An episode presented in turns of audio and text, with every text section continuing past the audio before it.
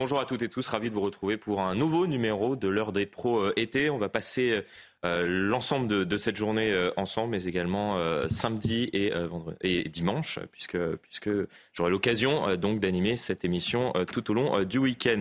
Au sommaire justement de cette émission de vendredi matin, la situation à Nîmes, nous ferons un point complet en première et dernière partie d'émission sur ce qui se passe sur place. Le raid a été envoyé aux côtés de la, la CRS 8, une action saluée par les habitants qui craignent en revanche que leur départ dans plusieurs jours ne signe le retour des dealers. Vous entendrez de nombreux témoignages nous permettant de savoir précisément dans quelles conditions euh, les habitants de ces quartiers vivent, des habitants victimes et d'autres complices. Nous reviendrons sur les atteintes à la laïcité dans les établissements scolaires également dans le courant de cette émission. À quelques jours de la rentrée, Gabriel Attal a été clair, ce sont des vêtements religieux, le nouveau ministre de l'Éducation nationale, qui a peut-être fait plus en un mois que son prédécesseur en un an. Nous en débattrons. Et enfin, nous prendrons la direction des États-Unis où Donald Trump scénarise, disons-le, ses affaires judiciaires. Il a relayé sur les réseaux sociaux sa photo judiciaire, vous la voyez, suite à son passage éclair dans une prison de Géorgie dont il est ressorti moyennant le versement d'une caution a dénoncé un simulacre de justice. L'heure des pros, c'est dans un instant après le journal de Clémence Barbier qu'on accueille sur ce plateau. Bonjour à vous Clémence. Bonjour Florian. À la une, un hommage national sera rendu euh, aujourd'hui aux Invalides, au général Georges Lin, l'ancien chef d'état-major des armées, à qui on avait confié la direction du chantier euh, de Notre-Dame, est décédé la semaine dernière à 74 ans lors d'une randonnée dans les Pyrénées. La cérémonie se déroulera en présence du chef de l'État Emmanuel Macron et de la première ministre Elisabeth Borne. La photo est historique. Donald Trump n'aura finalement pas échappé au mugshot, la photo d'identité judiciaire prise dans une prison d'Atlanta. Hier, le milliardaire candidat est passé en coup de vent par la case prison. Il est accusé d'avoir tenté de manipuler les résultats de la présidentielle de 2020. Les explications de notre correspondante aux États-Unis, Elisabeth Guedel. Pour la première fois, Donald Trump a pénétré dans une prison et pas n'importe laquelle. Hein. La prison du comté de Fulton est considérée comme l'une des pires du pays.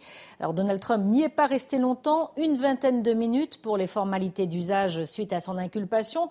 Une procédure simplifiée pour lui, mais il n'a pas pu échapper au mugshot, hein, cette photo d'identité judiciaire qui restera dans les livres d'histoire. Donald Trump est ressorti libre. La caution de 200 000 dollars avait été négociée à l'avance pour lui éviter la détention provisoire. Il va pouvoir reprendre sa campagne électorale, lui qui caracole en tête des sondages pour les primaires républicaines.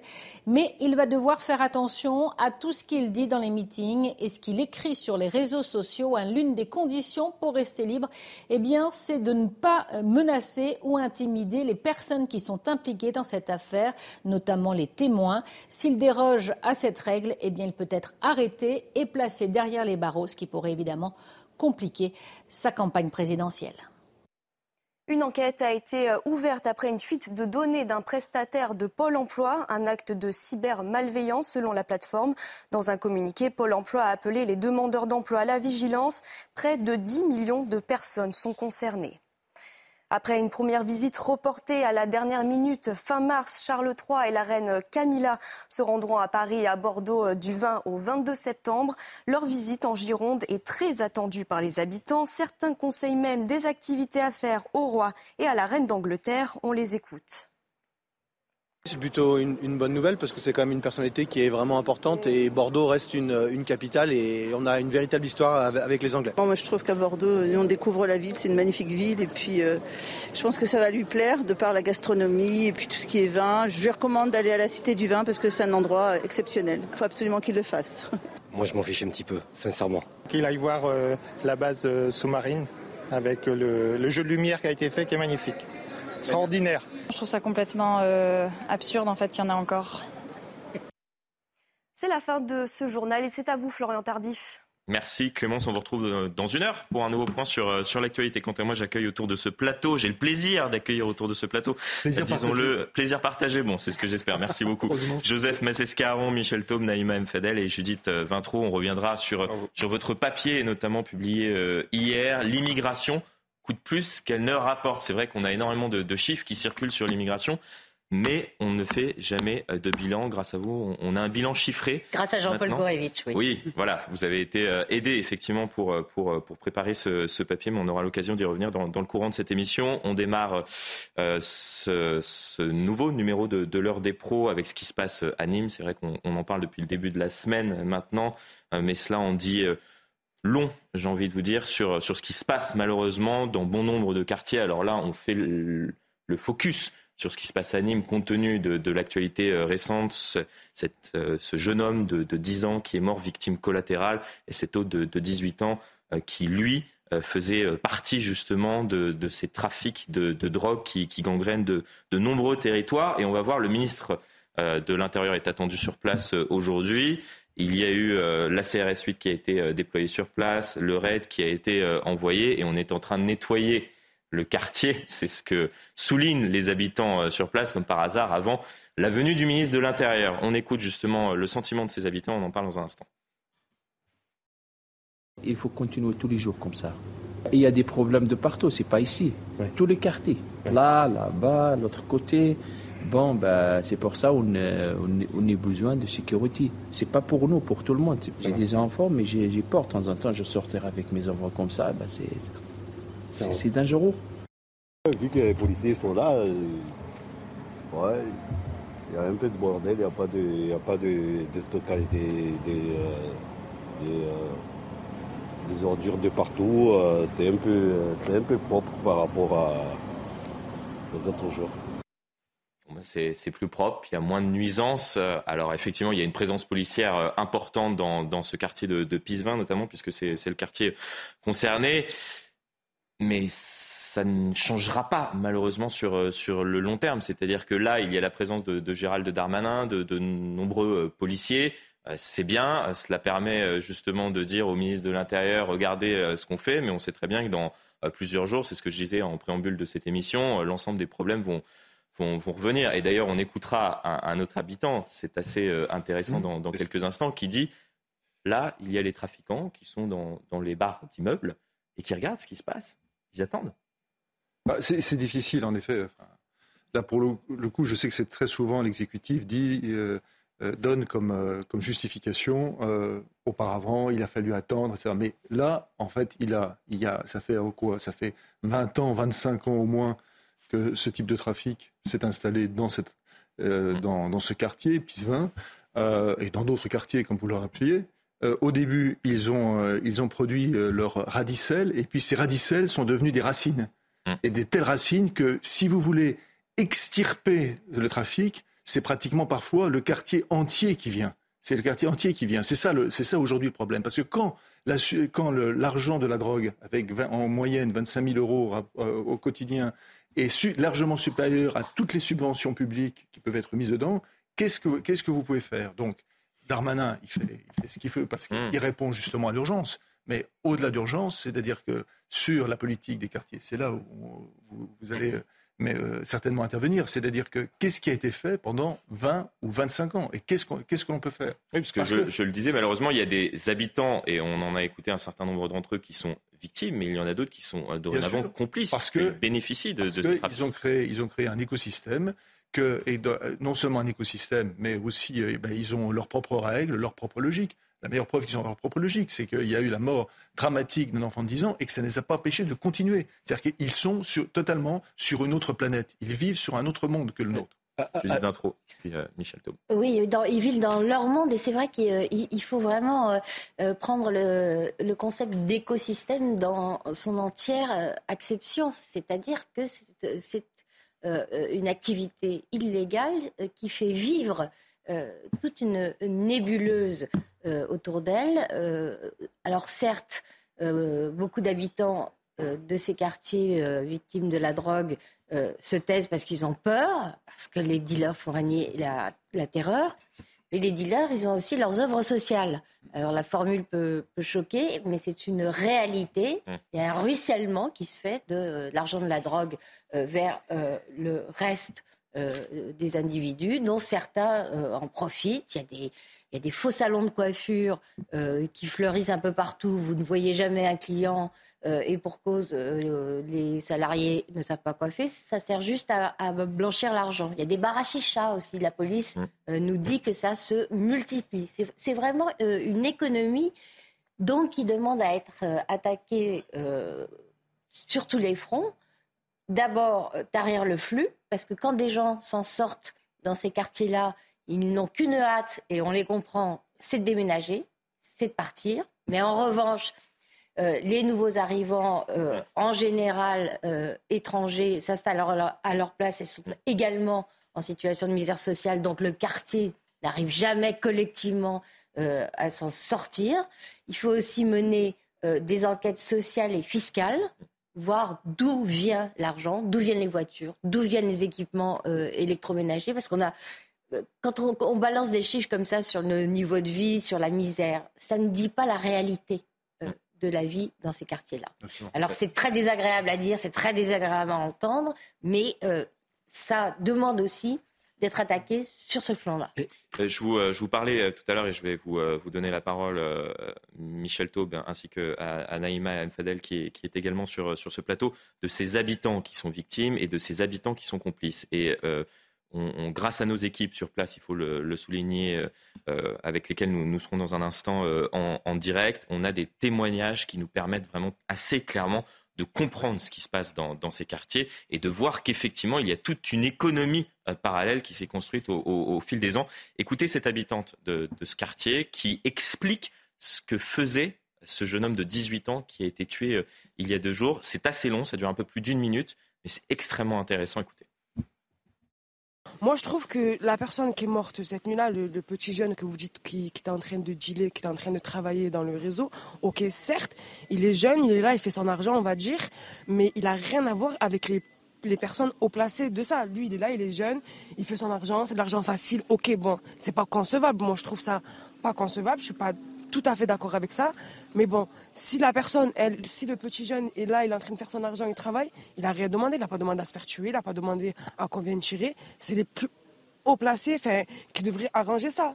Je trouve que le petit, il est là, enfin, c'est pas son heure, quoi. Et pas comme ça, en fait. Mais pour vous, c'est un travail Comment ça, un travail De quoi? Ben Non, mais vous parlez euh, le deal, pour vous parler, c'est son travail. Ben, c'est un travail comme tous les travails. Il y a, euh, enfin, il y a c'est un travail, on va dire. Ouais, c'est son travail. Il est, là, il tous les jours, il fait son petit argent pour s'acheter son petit survêt. Autant peut-être il n'a pas de mère, il n'a pas de père. Il n'y a personne qui peut lui donner de l'argent. Il essaie de trouver le moyen le plus facile. Après, c'est moi, je, je compréhensible parce que je suis née dans un quartier. Bon, gilet, je trouve que c'est pas euh, forcément la bonne solution parce que ça ramène des morts, vous voyez très bien. Mais s'ils n'ont pas le choix, c'est comme ça, c'est le vice d'un quartier, que ce soit ici, à Marseille, à Paris, enfin peu importe, c'est le quartier, quoi. C'est comme ça.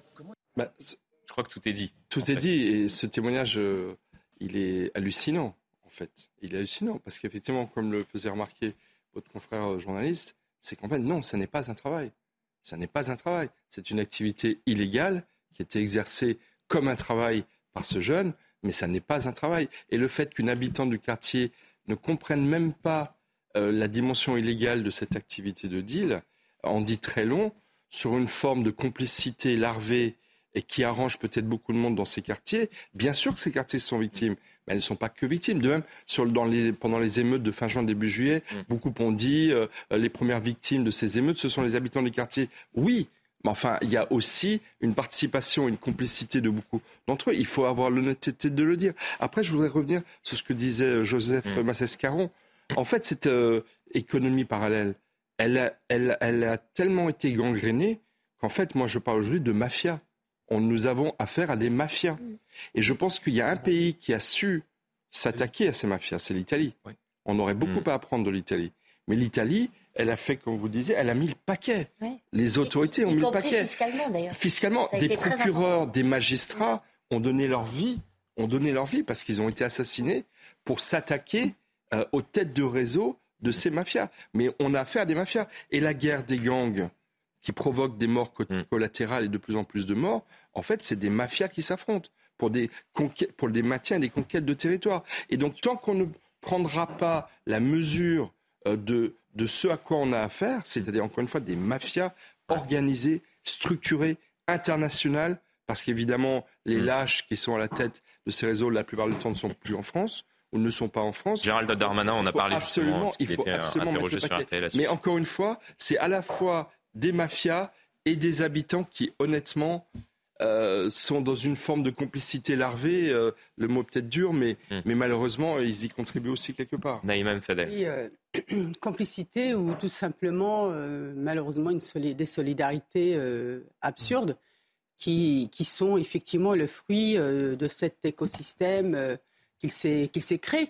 Mais, et qui s'est installé finalement, parce on, on, entendait ce témoignage avec cette habitante qui disait limite ça a toujours existé. Mais, mais évidemment, euh, ce que vous venez de dire, Florian, parce que euh, Joseph parle d'il y a 25 ans, mais rappelons-nous, la politique de la ville, elle s'est créée dès 1977.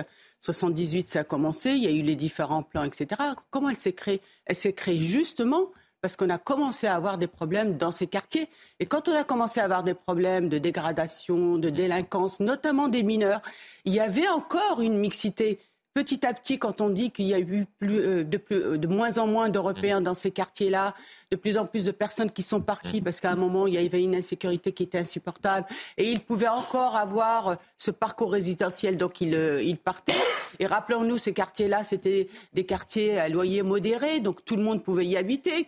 À quoi on a répondu? Par euh, de, le fait d'une dérive, que ce mmh. soit des logements sociaux. Donc il y a eu aussi une concentration euh, de, de, personnes de familles modestes dans ces quartiers-là, euh, rejoint aussi par une, une, concentration aussi de populations de même origine. Moi, je me souviens sur la plupart des villes dans lesquelles j'ai travaillé, eh bien, c'était les attributions de logements se faisaient aussi en fonction des origines, parce qu'on se disait c'est mieux de les mettre là, mmh. comme ça. Et je, je, veux vous dire, il y avait même un immeuble, enfin, il y a d'autres mmh. immeubles, même sur euh, Mantes-la-Jolie d'ailleurs, un immeuble où il y avait que des Sénégalais ou des Maliens, et un immeuble à où vous aviez une population d'origine algérienne, kabyle, le, fameux immeuble 22. Donc vous imaginez, donc en fait cette... Et, même, de la même, et même de la même ville. Oui, je, pense, bah, par exemple, à, je pense par exemple à Aulnay, enfin, des, endroits où il n'y a pratiquement que des habitants d'Oujda. C'est-à-dire euh, que le village, le village horizontal a été transformé en, en village vertical.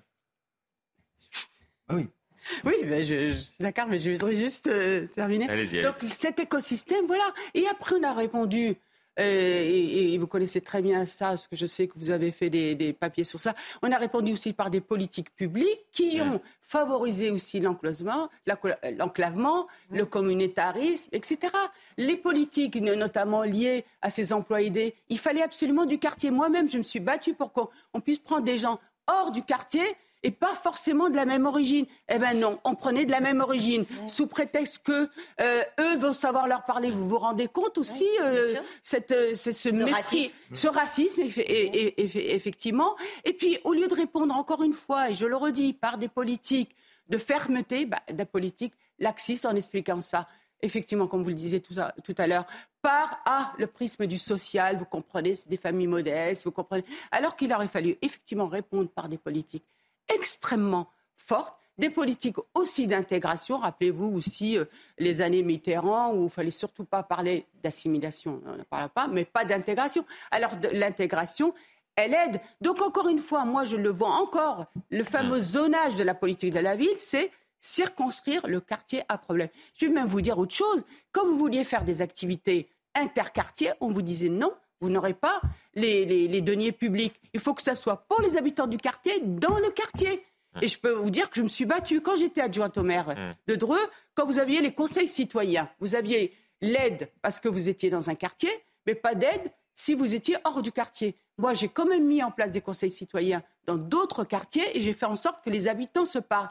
Eh bien, je peux vous dire que je n'avais pas grand-chose pour pouvoir mettre en place des actions. Donc, c'est tout ce logiciel tout ce paradigme qu'il faut absolument mettre à plat. Parce qu'en faisant ça, on rend service aux habitants qui ne sont pas complices, comme vous dites, mais aussi aux familles et à ces gamins qui risquent de s'installer mineurs qui risquent de s'installer dans la euh, délinquance. Qui sont complices, mais il y a une large partie des, habitants qui sont, euh, qui sont victimes et on en a eu euh, certains témoignages. Je disais que cela fait assez longtemps, malheureusement, que cela existe dans, de nombreux quartiers, trop nombreux quartiers dans, dans, notre pays, mais on a changé d'échelle ces, dernières années. Et, on le voit très clairement dans les règlements de compte que, nous, que nous vous détaillons, vous qui nous, qui nous regardez. Il y a une évolution dans, la violence lorsque l'on voit qu'on déplore quasiment des, dizaines de morts depuis le début de l'année dans différents quartiers, que ce soit à Marseille ou, à Nîmes dans le cas présent.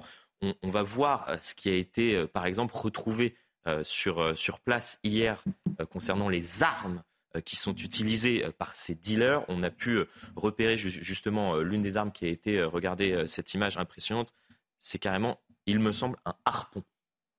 Vous voyez la, taille de, l'arme qui, peut être euh, utilisée peut-être pour faire peur. Je ne sais pas euh, si c'est pour faire peur aux autres euh, dealers, aux habitants peut-être de, ces quartiers, mais en tout cas, ce type, ce sont ces, ces types d'armes qui sont, qui sont utilisées, entre autres, y compris avec des, des armes tels que les euh, Kalachnikov. Et, on va écouter le directeur de la direction départementale de la sécurité euh, publique du Gard qui nous explique justement qu'il y a une évolution et que maintenant l'utilisation de ce type d'armes euh, qui était utilisée parfois par, par, certains individus il y a quelques années sont maintenant utilisées par quasiment l'ensemble des dealers dans, ces quartiers. C'est devenu quasiment une arme commune, disons-le. Écoutez. C'est vrai que d'une manière générale, tous les types d'armes sont utilisés, quels qu'ils soient. Hein, puisque le but, c'est aussi d'avoir des armes pour, euh, euh, comment dire, pour protéger les points de deal. Alors c'est vrai que par le passé, on avait plutôt tendance à avoir des armes euh, non létales. des, ou des armes qui pouvaient être quand même incapacitantes. Ces armes-là, elles sont toujours là, mais maintenant on est passé à un stade au-dessus passer à un stade au-dessus, c'est aussi pour cela qu'on a des morts quasiment chaque semaine. Il y a un problème spécifique euh, qui est euh, l'inondation du marché des armes euh, depuis les guerres des Balkans mm. par un trafic qui est un petit trafic. C'est pas du tout. c'est pas un cartel, si vous voulez. C'est mm. des gens qui s'organisent en petits groupes pour vendre quelques armes, mais qui sont très facilement achetables euh, sur le net ou, physiquement, ça, a aussi contribué à changer euh, la nature de la, criminalité. Euh, mais je voulais juste quand même revenir sur un point du témoignage de la jeune femme que vous avez passé. Elle dit en parlant de ce jeune qui s'est fait tuer, ce jeune de 18 ans, il n'avait pas le choix. Si, Malgré toutes les erreurs de politique publique euh, qu'a rappelé à juste titre Neymar, il avait le choix. Oui, évidemment. Euh, On a beaucoup d'aide dans notre pays hein, pour les familles hein. Et d'ailleurs, la preuve, mm. c'est que euh, dans ces quartiers, il y a aussi des jeunes qui bossent correctement à l'école, qui s'en sortent, qui trouvent un métier. Alors, ce, ce, il n'a pas le choix, c'est la victimisation maximale euh, non, hmm. tout individu la gauche, hein, plongé dans ce contexte-là euh, ne finit pas euh, dealer. mais ceux qui se battent. Il n'y a pas de fatalité. Mais, et alors je rajouterais à, toutes les défaillances de l'État une défaillance, à mon avis, majeure l'école. Ah oui.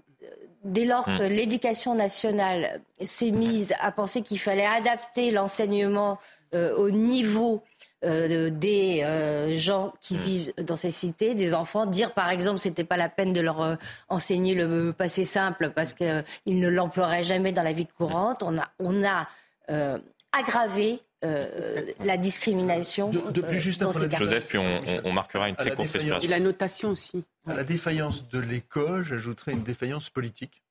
Parce que pendant, pendant un bon moment, dans un grand nombre de quartiers, on s'est dit, mais finalement, il y a un parti, qui était le Parti communiste, mm. qui fait office de tampon, qui fait mm. office de grand régulateur. Moi, je vois, par exemple, j'ai vu ça à Trappes, euh, j'ai vu ça dans, un certain nombre de villes. Et puis, quand le Parti communiste s'est retiré, il n'y a eu plus rien. Je crois que c'est aussi à partir de ce moment-là que la nature politique ayant hors du mm. vide, il y a d'autres, d'autres formes, d'autres formes de pouvoir, d'autres formes de régulation. Malheureusement, les mauvaises formes de régulation qui ont pris progressivement la place. Je vous, je vous, redonne la parole, mais comme je vous le disais euh, tout à l'heure, on va retrouver notre équipe euh, sur place qui fait un travail, il faut le souligner, euh, formidable, Thibault Marcheteau et, et Fabrice Elsner, grâce à qui on a l'ensemble de, de, ces témoignages depuis plusieurs jours maintenant qui nous permettent justement de, de comprendre ce qui se passe concrètement dans, dans ces quartiers. bonjour Thibault, est-ce que vous pouvez nous expliquer globalement ce qui s'est passé ces dernières heures, notamment compte tenu de la venue euh, dans, une heure maintenant, euh, quasiment un peu plus d'une heure, du ministre de l'Intérieur avec ses nombreux habitants qui nous disent bon bah c'est très bien, on, met des policiers un petit peu partout, il y a la CRS 8, il y a le RAID. Mais ils craignent que lorsque le ministre de l'Intérieur va partir, lorsque ces policiers vont partir, les problèmes reviennent. Effectivement, euh, Florian, nous sommes arrivés euh, vers 5h30 du matin dans cette cité euh, Pissevin avec Fabrice Elsner.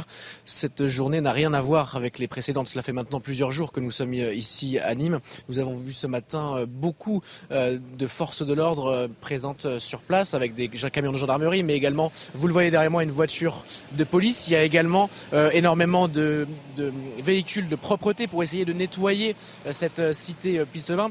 Vous en parliez en plateau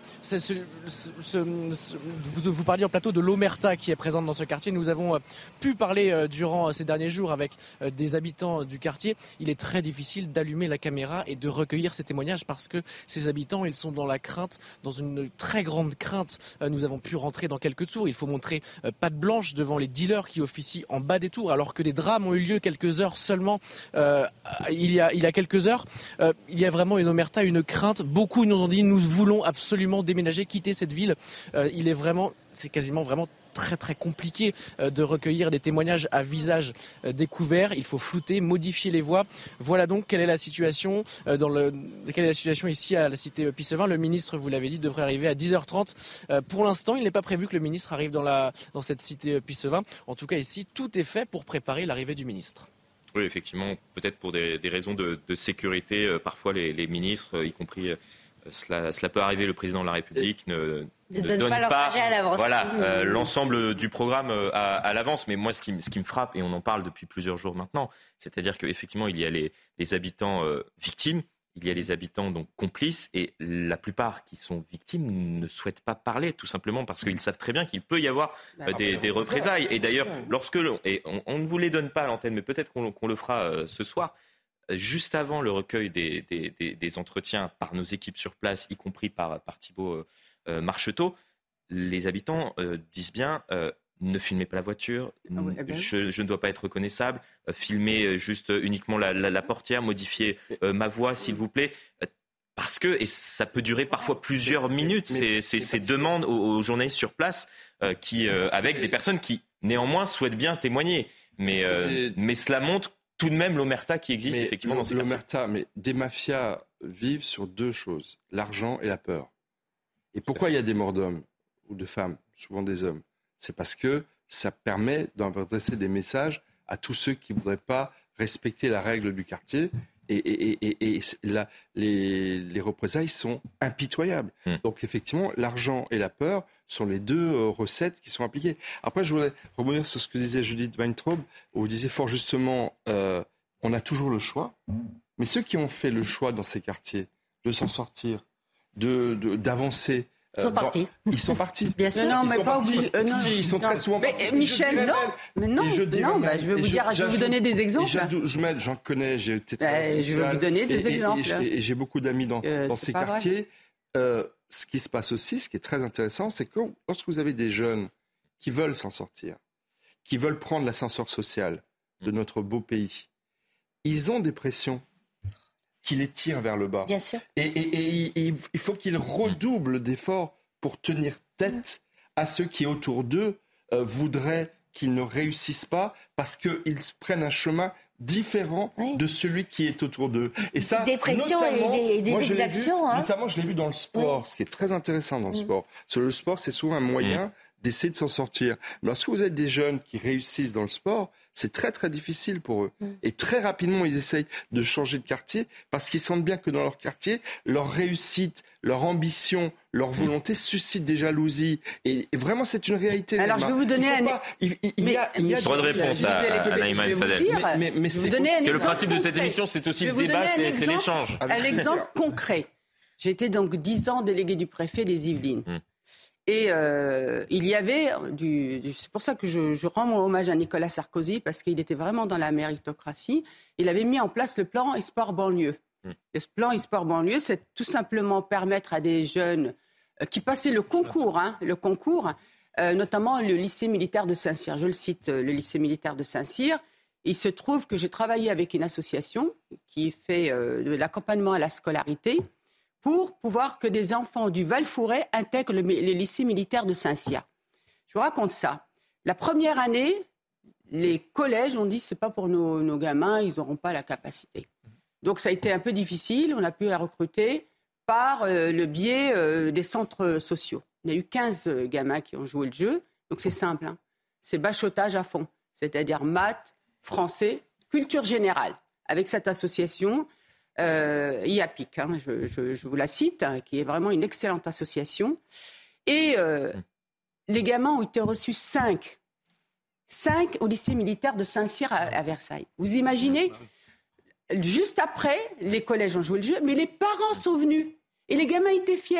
Et c'était l'internat. Et je peux vous, vous dire, pour avoir visité l'internat, c'était extrêmement. Euh, c'est pas. Enfin, je veux dire, c'est assez drastique on comme. on, va, Aujourd'hui, non, mais je, je, voudrais juste vous, donner cet exemple parce que c'est un bel exemple. Aujourd'hui, il y a, la, euh, je crois que cette hmm. année, ça va être la septième rentrée. Aujourd'hui, il y a au moins 200 gamins qui sont sortis. Certains sont sortis majeurs. Et il y a eu une fierté. Les familles étaient fières de venir, et de voir le gamin avec l'uniforme, etc., etc.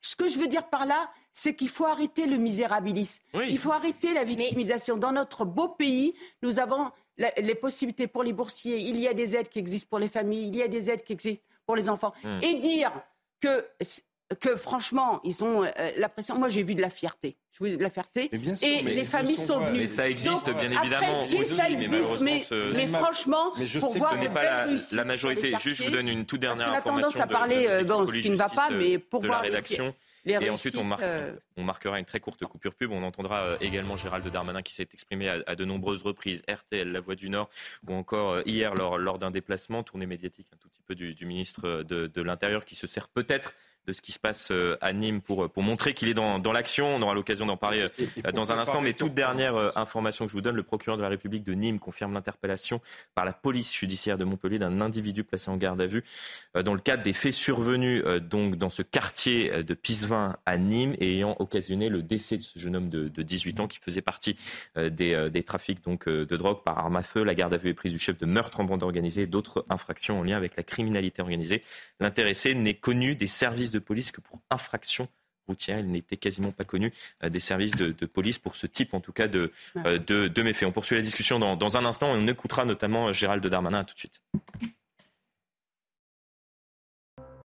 De retour sur l'heure des pros été, on poursuit la discussion avec ce qui se passe à Nîmes. On abordera dans, dans quelques instants l'abaya également, puisque c'est l'une des, des, problématiques à laquelle doit euh, s'attaquer le, ministre de euh, l'Éducation euh, nationale, notamment, qui sera au front, disons-le, pour, pour sa première rentrée. Et, on a eu les chiffres qui sont tombés hier de l'ensemble des atteintes à la laïcité. On les reverra dans, dans un instant. Et on nous dit, au sein de l'Éducation nationale, on a l'impression que, que, Gabriel Attal est beaucoup plus clair que son prédécesseur sur, sur ce sujet, que l'abaya pourrait être interdite donc dans, dans, les établissements scolaires à la rentrée. On écoutera notamment à ce sujet le ministre de l'Éducation nationale dans, un instant. Mais on poursuit la discussion sur, sur Nîmes. On écoute le ministre de l'Intérieur qui est au front, lui, lui aussi, sur, sur les questions de, de sécurité. Il s'est exprimé hier, puis euh, ce matin dans, dans, La Voix du Nord ainsi que chez euh, RTL. Dans un premier temps, on va, on va l'écouter. Euh, c'était un, micro tendu qu'il a fait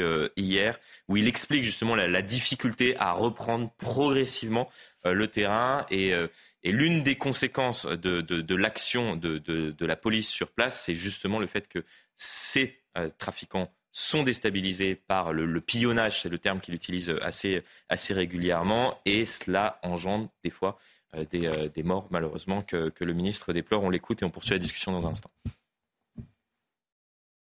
Reprendre du terrain, c'est toujours difficile. Si vous voulez qu'il n'y ait pas de règlement de compte, qu'il n'y ait pas de problème dans les quartiers, bah vous n'envoyez pas les policiers. Nous avons fait le choix, sur demande du président de la République, de monter partout dans les quartiers difficiles, ou dits difficiles, la reconquête républicaine pour que les habitants de ces quartiers populaires que je connais bien, pour avoir été maire d'une ville populaire, jadis gangrénée par la drogue également, puissent voir que c'est bien la République qui est là et pas celle des trafiquants.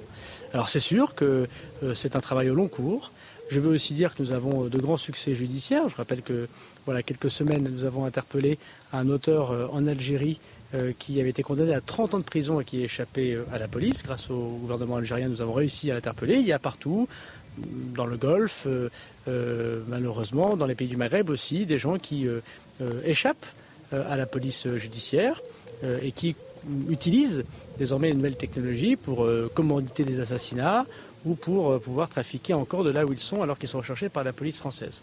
Et donc nous avons de très beaux contacts désormais qui nous permettent de penser que dans les semaines qui viennent, les gros bonnets, comme on les appelle, seront interpellés comme ça a été le cas voilà quelques semaines. Verra si euh, la police arrive justement à remonter euh, les filières. En tout cas, le ministre de l'Intérieur a, déployé de gros moyens. On parle de la CRS 8, euh, du, du, RAID. On en parle depuis le début de, cette émission, sauf qu'ils ne pourront rester sur place. C'est bien toute la, problématique. Mais en tout cas, on, l'écoute justement sur, sur le dispositif. Et on entendra un, habitant à savoir est-ce que cela effraie les trafiquants ou non? Vous allez voir que, son témoignage est intéressant. On écoute en, tout cas, premièrement, le ministre de l'Intérieur. Nous avons euh, cet après-midi, au moment où nous parlons, euh, à procéder à des interpellations. Quelques-unes ont déjà été faites au moment où je parle. J'ai engagé le RAID. Et euh, en plus de la CRS 8, ce soir, une nouvelle unité de CRS restera plusieurs semaines à Nîmes et dans le département du Gard avant que demain, je puisse échanger avec non seulement les policiers, mais les élus pour voir les nouvelles dispositions nécessaires. Je veux dire qu'à Nîmes, il y a 40% de policiers de plus depuis 4 ans. Je veux dire aussi qu'à Nîmes, il y a 15 nouveaux enquêteurs de la police judiciaire qui sont au PJ, qui arrivent euh, pour ce mois de septembre et qui vont permettre non seulement d'être présents, mais d'interpeller des auteurs euh, qui assassinent manifestement des enfants euh, sans distinction et qui méritent pendant de longues années de dormir en prison. Et que font les trafiquants pendant ce temps-là? On écoute. Les trafiquants, dès que la police s'en va, ils se remettent au travail pendant le temps où les policiers sont là, eh ben, eux, ils sont là-haut sur, le, sur les terrasses, en train de les surveiller. quelle est la solution? Ben, La solution, c'est de mettre tout simplement des vigiles dans les immeubles, à payer par l'État, pourquoi pas. ce serait une lutte contre le trafic de drogue, euh, ce serait plus efficace. Et s'il y avait eu des policiers ce matin, euh, cette nuit, au pied de cet immeuble, ce jeune ne serait pas mort. C'est un témoignage qui date, euh, qui date d'hier, c'est pour cela qu'il fait référence au, au meurtre euh, de, de, ce jeune homme de, 18 ans dans la nuit de, jeudi, donc euh, à, de mercredi à, jeudi. Mais moi, ce qui m'intéresse, c'est, c'est le début de son intervention. Que font les, les trafiquants? Ils regardent, ils surveillent la, la police et ils attendent. Disons-le très clairement, ça ne changera rien, malheureusement. Je dis bah, on sait très bien que, surtout quand on est mineur, euh, il faut commettre un nombre incalculable de faits délictueux en matière de stupéfiants pour se retrouver derrière les barreaux. Euh, y a, Puis derrière les barreaux, en fait, non, c'est un centre euh, de rétention, un centre euh, mmh. éducatif fermé, puisque, mmh. puisque pour, les mineurs ne vont quasiment pas en prison. la loi veut ça, donc c'est évidemment ça qu'il faut changer. Il n'y a pas de mesure d'éloignement. On n'arrête pas de dire en boucle que c'est une minorité qui fait les trafics et qui sème la terreur mmh. dans les quartiers. On a vu tout à l'heure que peut-être une minorité qui est extrêmement active, mais qu'il y a toute une zone grise euh, d'habitants qui profitent plus ou moins de, ces, de, de, ce trafic et qui font partie de, de l'écosystème. Euh, mais au moins, euh, on pourrait éloigner, extirper des quartiers les trafiquants, ou en tout cas ceux de leurs employés qui hmm. sont les plus actifs euh, et, les plus nuisibles. On en retombe toujours sur euh, le problème de la justice qui ne prend pas en compte euh, la réalité du quartier et, hmm. le, fait que une, punition légère, hmm. un bracelet électronique ou une faible punition, ça, devient presque un titre de gloire pour le jeune qui est arrêté. Mais c'est ça qui est impressionnant dans, le témoignage qu'on vient d'entendre, c'est-à-dire qu'il ne semble pas être inquiété par le fait qu'il y a un dispositif de, sécurité. Enfin, on a envoyé la CRS 8, le RAID,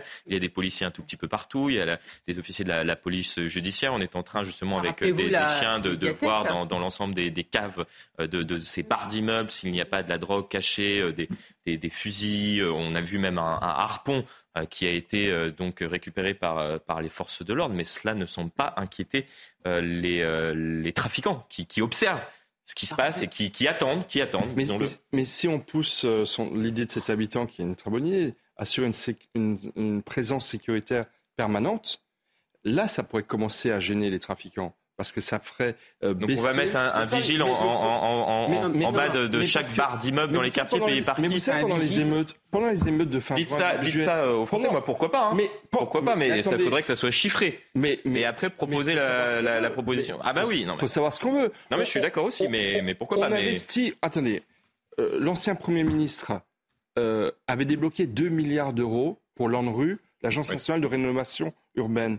Mais on n'a qu'à prendre sur ces 2 milliards d'euros, 1 ah, milliard pour recruter des agents de sécurité. que, faisons-nous des impôts collectés le maire, de Belfort, lorsqu'il y a eu les émeutes de juin, hum. euh, juin début juillet, il a recruté des, agents de sécurité privés pour les mettre dans des lieux publics, pour protéger des lieux publics, tellement il y avait de violence. Et beaucoup de maires ont fait ça. Donc effectivement, si les mafias sont tellement violentes, si ces violences urbaines sont si endémiques, eh ben, il faut que l'État mette le paquet, il faut mm. savoir ce qu'on veut. Et je pense effectivement la seule chose qui pourrait gêner les trafiquants, mais ce que je dis tout de suite, c'est que si vous mettez des agents de sécurité privés mm. au long cours, qui sont embauchés, qui sont payés, mais ils vont risquer leur vie. Parce que à, partir, à partir de ce Et vous allez en trouver quand on voit qu'on n'en a même pas assez pour, à partir de ce moment-là, Jeux Olympiques à, partir de ce moment-là, mm. ce ne seront plus des victimes collatérales, ce seront effectivement des attaques directes contre des personnes qui assurent euh, la sécurité, des quartiers. Mais encore une fois, il faut savoir ce qu'on veut. Et si on veut sécuriser ces quartiers, il faut mettre le paquet. Je peux revenir sur une annonce très rapidement. Allez-y, puis on, puis on abordera un, autre sujet dans un instant. Parce que c'est en train de devenir mon dada, mais je voudrais comprendre.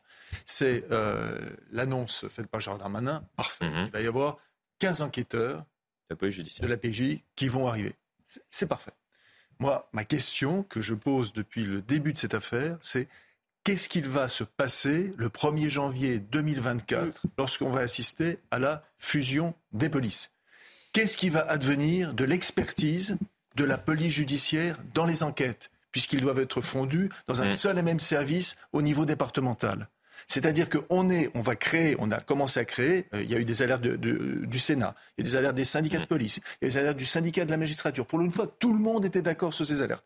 Qu'est-ce qui va se passer à ce moment-là?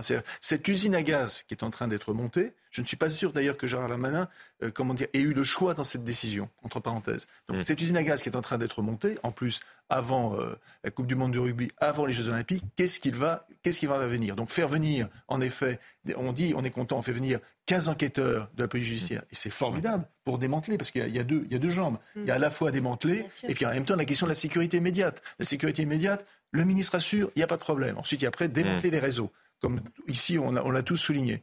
Mais qu'est-ce qui va advenir le 1er janvier 2024 on aura l'occasion euh, d'en reparler, je pense, effectivement, avec cette, crainte euh, des, policiers euh, concernés. On poursuit la discussion autour d'un autre sujet, puisque nous sommes en direct avec Maxime Repère. Vous êtes vice-président du SNALC, lycée et collège. On parle des, des abayas, qui est l'un des, des, problèmes auxquels doit, doit s'attaquer le nouveau ministre de l'Éducation nationale. Et je le disais en préambule de cette émission, on a l'impression qu'il a plus fait en un mois que son prédécesseur en un an. Pourquoi je dis cela? Tout simplement parce qu'on va écouter ce que disait Papendia et l'ancien ministre de l'Éducation nationale juste avant qu'il ne soit remplacé euh, par Gabriel Attal, au sujet donc de la Baïa, et été interrogé par nos confrères de hum, Public Sénat. Nous, n'allons pas éditer un catalogue de centaines de pages avec des formes, euh, de manches ou de couleurs. On ne s'en sortirait pas d'un point de vue juridique. L'appréciation du caractère religieux ou pas, ce sont les chefs d'établissement qui doivent l'apporter. Ça voudrait dire que que les chefs d'établissement voilà, euh, sont, euh, sont laissés euh, à, leur, à leur propre jugement. Débrouillez-vous, effectivement, je, reprends le terme que vous avez utilisé. Pardon, et pourtant, comme le dit Emmanuel Macron dans l'interview qu'il accorde au point, il n'y a aucune différence entre la politique de M. Blanquer, de M. Oui, et de M. Attal. Aucune. Oui. Allons, voilà, allons donc. On, ne va pas lui donner raison puisqu'on va écouter ce que disait Gabriel Attal il, y a, il y a quelques heures à ce sujet. C'est pas du tout la même chose que, ce que disait son prédécesseur. Notre école est testée. Ces derniers mois, nous le savons, les tenues euh, religieuses comme euh, les abayas ont fait leur apparition dans certains établissements. Parfois, ça fait même plusieurs années que c'est le cas. La fermeté de la réponse de l'école est mise à l'épreuve par ces nouveaux phénomènes, face aux coups de boutoir, face aux attaques, face aux tentatives de déstabilisation. Nous devons faire bloc et nous allons faire bloc. Bon, Maxime Repère, non. Euh, effectivement, Emmanuel Macron, euh, lorsqu'il dit Jean-Michel Blanquer, Papa Ndia et Gabriel Attal, c'est la même chose. Euh, force est de constater euh, que sur ce point-là, il, a tort, puisqu'on a l'impression qu'il y a eu justement une prise de conscience, euh, peut-être sur, sur ce point-là. Et est-ce que vous attendez maintenant de la part du ministre de l'Éducation nationale qu'il soit encore plus clair sur cette question, c'est-à-dire que les abayas dans les établissements scolaires doivent être interdites à la rentrée? Écoutez, nous, ce que, nous attendons, ce sont voilà des actes, c'est-à-dire des consignes claires données au chef d'établissement. Euh, vous l'aviez souligné il y a quelques instants, son prédécesseur, en fait, euh, avait résumé la situation en disant vous êtes chef d'établissement, c'est à vous de gérer. Or, euh, je l'avais d'ailleurs dit hein, sur votre plateau, c'est une honte, c'est une honte de tenir des propos pareils. Pourquoi? Parce que la laïcité, c'est un principe fondamental de notre République et qu'on ne peut pas dire à des chefs d'établissement, c'est à vous de faire. Non, il faut un soutien ferme, il faut des consignes claires. Et c'est vrai que les propos euh, pragmatiques hein, de, notre nouveau ministre, euh, j'ai envie de vous dire, vont dans le bon sens. Maintenant, quelle forme cela va-t-il prendre Nous allons voir d'ici quelques jours. Mais euh, c'est vrai que autant je, peux être euh, partiellement d'accord sur le fait que les, trois politiques euh, des, ministres, quelque part, constituent une forme de continuité, mmh. autant sur la question de la laïcité, les propos sont effectivement quand même, il y a, il, y a une nuance. Hein. Vous avez pu échanger récemment avec, avec le nouveau ministre de l'Éducation nationale sur cette question, justement, et que lui avez-vous demandé? Écoutez, euh, oui, effectivement, j'ai pu le, rencontrer il y a quelques jours. Nous avons parlé de plusieurs sujets, dont celui de la laïcité. Euh, je, veux dire, euh, la laïcité, nous avons effectivement réaffirmé notre position hein, au niveau du, du SNALC, hein, de notre syndicat. la laïcité n'est pas quelque chose de négociable. Et surtout, nous avons besoin, les chefs d'établissement ont besoin d'un accompagnement et d'un soutien ferme voilà, il ne faut pas qu'ils se sentent, si vous voulez, livrés à eux-mêmes parce que les chefs d'établissement sont parfois noyés sous, un flot effectivement de responsabilités, de missions, etc. La situation n'est pas toujours des plus simples. Euh, vous avez des établissements scolaires où euh, on parlait justement de, de, l'abaya, eh bien, euh, ce n'est pas euh, des cas par-ci par-là. Hein. C'est parfois des dizaines observés sur une semaine ou sur un mois.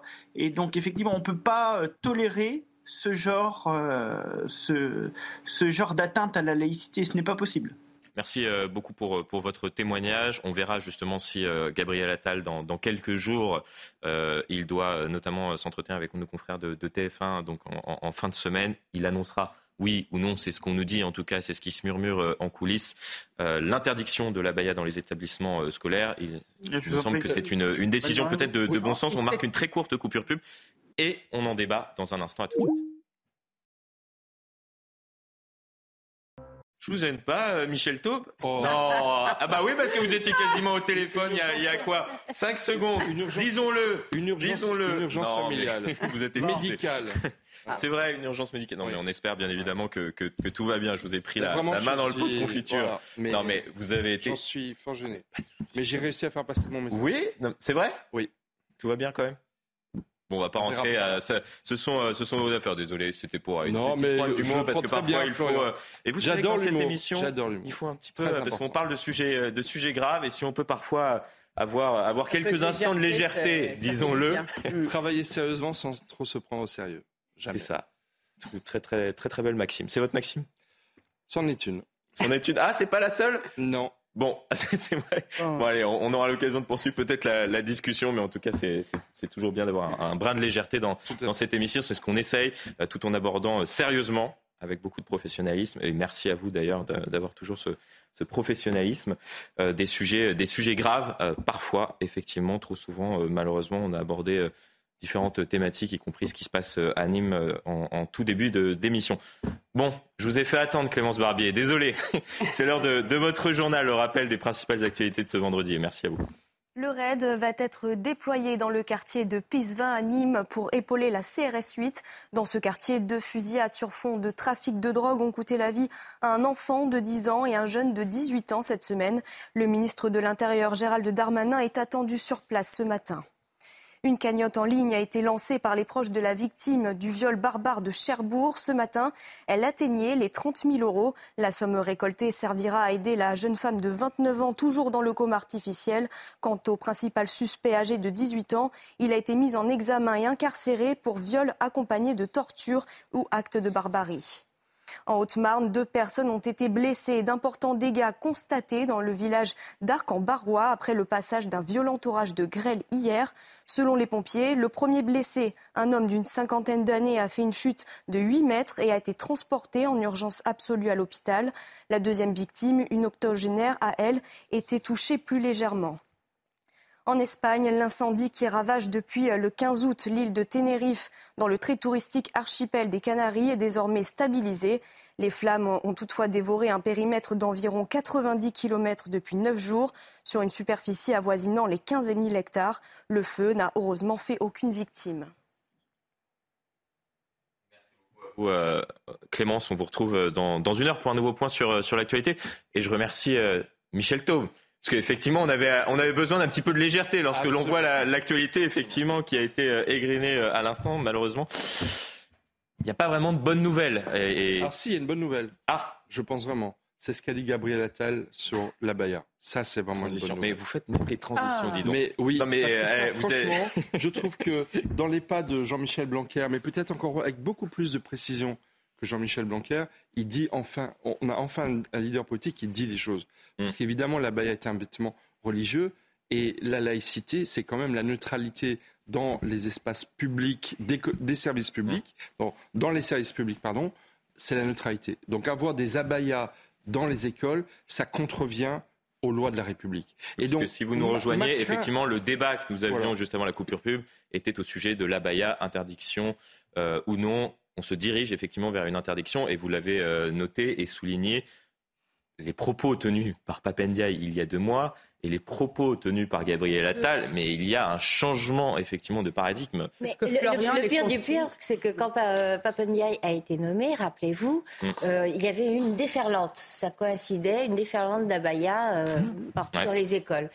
Et sa première réaction avait été, vous savez, moi je suis un scientifique, euh, je voudrais d'abord que des études euh, soient menées sur le sujet. On remplissait tous des colonnes et des colonnes de nos journaux euh, respectifs pour expliquer qu'effectivement il y avait il y avait une explosion de ce genre de phénomène, de manifestations de religieuses ostentatoires. Lui voulait vérifier. Et à la fin, en quittant le ministère, tout ce qu'il trouve à dire, c'est débrouillez-vous euh, au chef d'établissement. C'est vraiment. en plus, c'est ce qu'il a fait d'ailleurs toute, euh, toute l'année, malheureusement.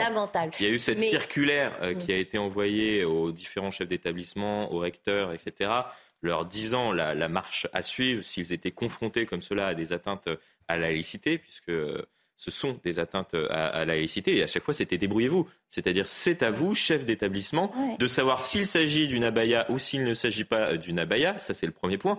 Et ensuite, de mener euh, différentes euh, Comme démarches. le Conseil d'État en 1987, saisi par Lionel Jospin, alors ministre de l'Éducation. Hum. Rappelez-vous, c'était l'affaire des foulards euh, de ah, Creil. C'était le concours de, défausse. Le ministre de l'Éducation se défausse sur le Conseil d'État, qui se défausse sur les chefs d'établissement.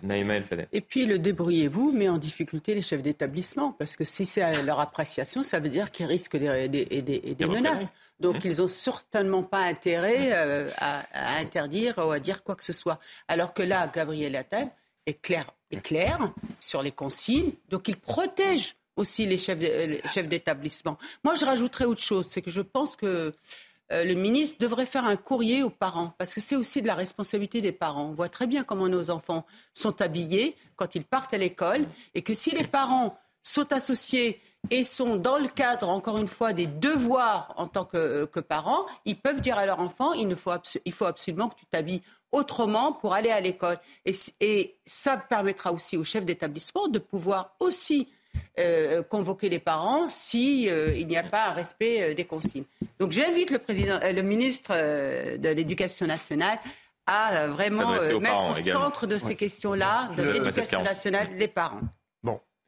Euh, avant même Gérard Et l'uniforme. Avant même Gérard Darmanin. Non, mais tu as raison.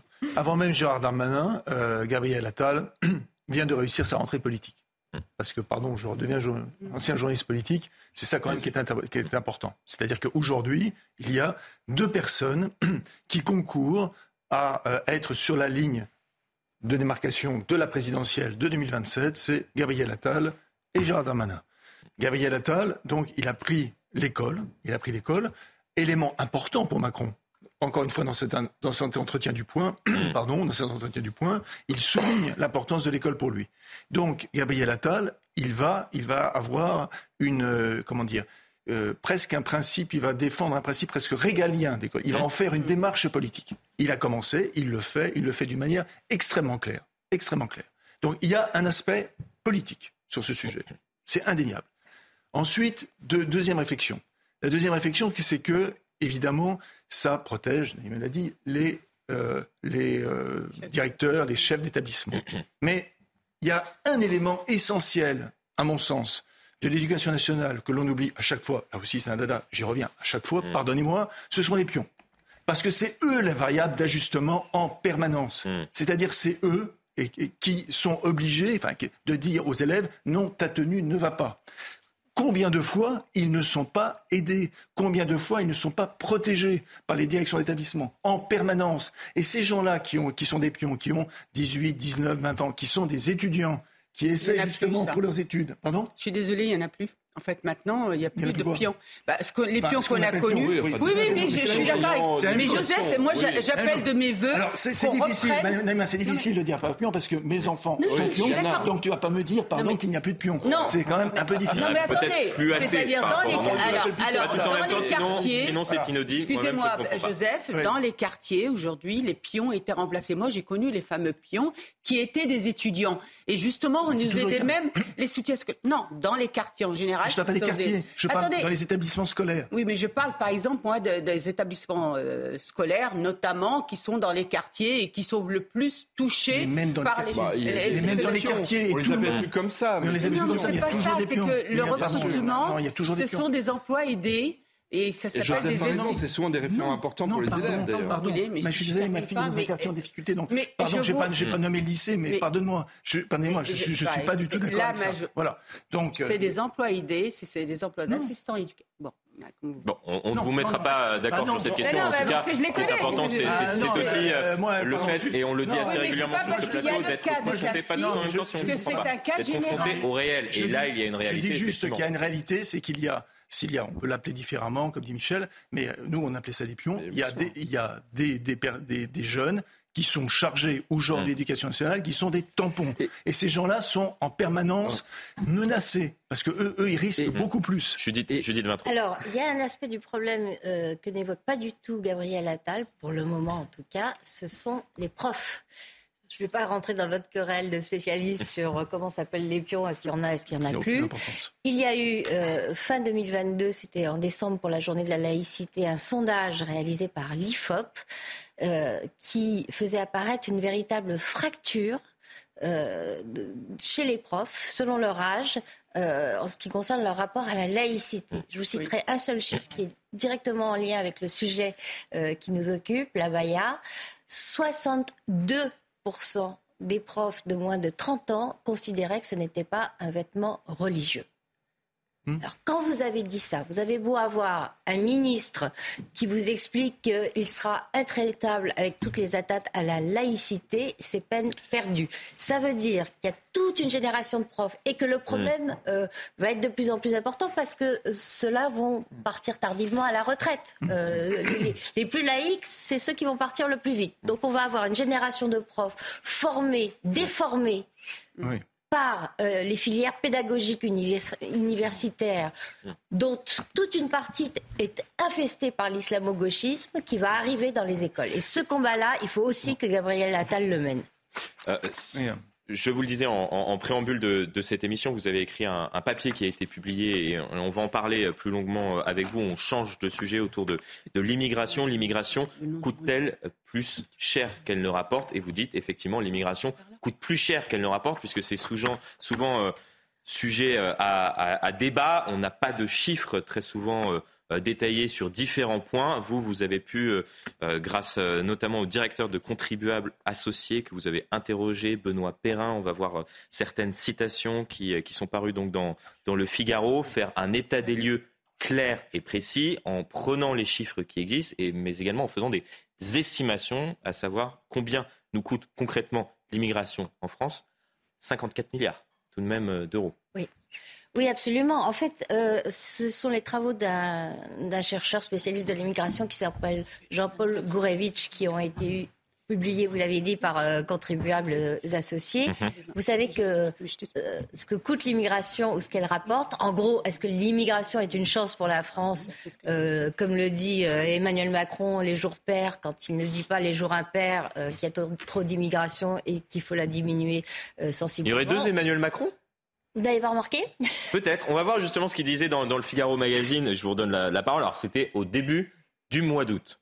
On va savoir s'il y a deux Emmanuel Macron ou pas à l'Elysée. Nous avons toujours été un pays d'immigration et nous continuerons de l'être. Alors ça, c'est ce qu'il disait euh, début août. Et là, effectivement, dans le point, paru hier, est-ce qu'on est submergé par l'immigration? Non, c'est faux de dire cela. Cela dit, la situation que nous connaissons n'est pas tenable. Nous devrons réduire significativement l'immigration, à commencer par l'immigration illégale. Ça veut dire qu'il compte réduire également l'immigration légale. Nous avons une obligation de résultat effectivement, on se demande si. Oui, alors ça, c'est le en même temps dans la même phrase. On n'est pas, on n'est pas submergé, mais c'est pas tenable.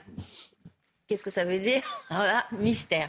Bon, enfin, tout ça pour dire que en gros, je résume le débat par cette mm. phrase hein, l'immigration est une chance pour la France. Il y a, une querelle euh, d'experts euh, qui dure depuis des lustres et, mm. des lustres. Euh, plus personne, quand vous regardez les études sérieuses, à gauche ne dit que l'immigration rapporte plus qu'elle ne coûte. Plus personne. Les, évaluations euh, qui montrent l'immigration sous, le jour le plus favorable mmh. disent quand même euh, qu'elle pourrait coûter jusqu'à 4 milliards d'euros aux contribuables français chaque année.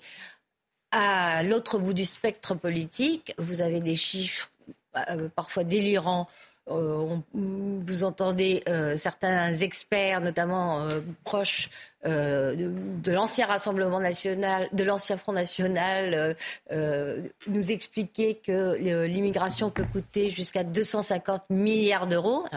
4 milliards euh, chez les plus favorables à l'immigration à gauche, 250 milliards chez les plus hostiles euh, à l'immigration à l'extrême droite. Bon, entre les deux, Gourevitch, donc ce, chercheur euh, dont l'étude a été publiée par Contribuables Associés et reprise dans le, le Figaro, nous explique, bon, ça se situe aux environs de 54 milliards et il explique, ce qui est très intéressant, sa méthode de calcul. On va euh, justement détailler euh, sa méthode de calcul avec ce euh, reportage signé par Dunia Tango.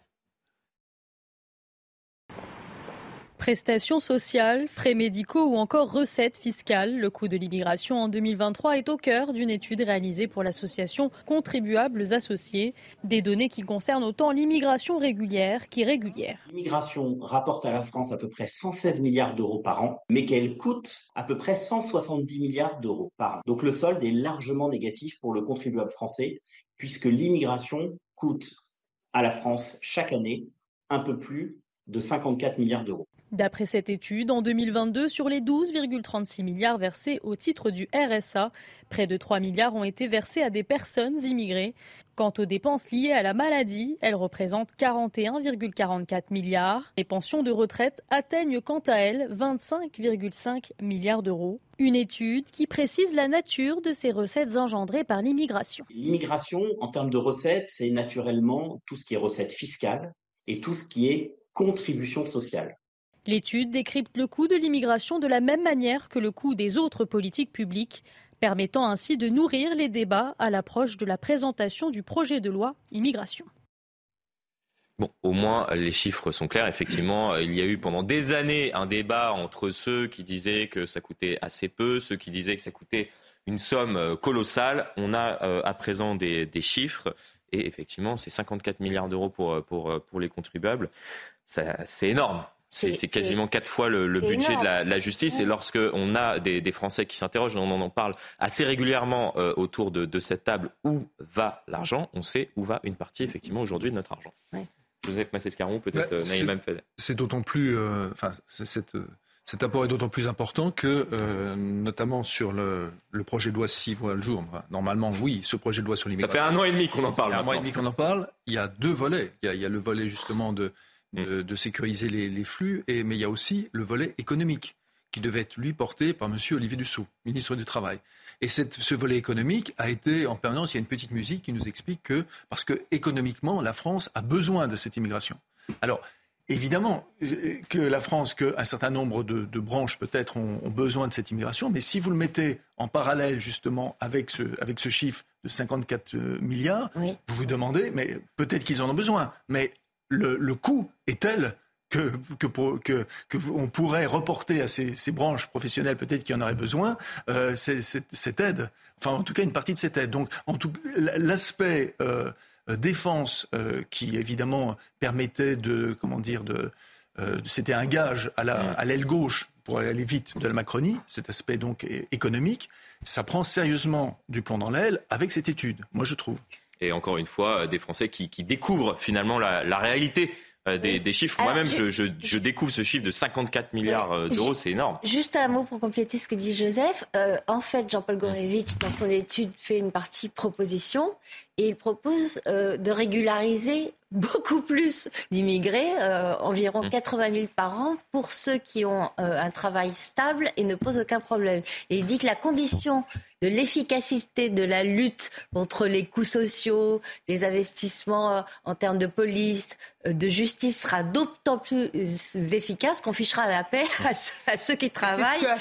mais, mais, mais, j'ai envie de vous dire, euh, l'ensemble des, des programmes. parce qu'évidemment, il est qualifié d'extrême droite évidemment, euh, et son étude. Euh, oui, ce qui permet effectivement de, dire que, que, son étude ne vaut pas, tout simplement, de décrédibiliser ce qu'il a, ce qu'il a pu faire. Moi, ce que je ne comprends pas, c'est que l'ensemble euh, finalement euh, euh, des, candidats à la présidentielle qui, se présentent, leur programme devrait se résumer en une phrase, c'est-à-dire tout pour ceux qui travaillent, c'est-à-dire tout pour les travailleurs. L'ensemble des mots de notre société, c'est ça. C'est si il y a une fracture entre les Français dits des zones rurales ou des zones périphériques et, d'autres Français qui peuvent mieux gagner leur vie dans, les, grandes agglomérations, c'est justement ça. C'est-à-dire qu'il y a une fracture avec des Français qui travaillent. C'était la crise des Gilets jaunes et qui n'arrivent plus à, à, vivre de, leur travail. Mais ce qui est dramatique, c'est que même le programme de les propositions des Républicains ne, prennent pas en compte cette dimension. Et, chacun tombe dans. Ah, là, ils vont peut-être prendre en compte ah bah, effectivement cette dimension. On l'espère lorsqu'il y a des chiffres comme ça qui sont. Euh, c'est le seul espoir qu'on peut avoir d'avoir un projet de loi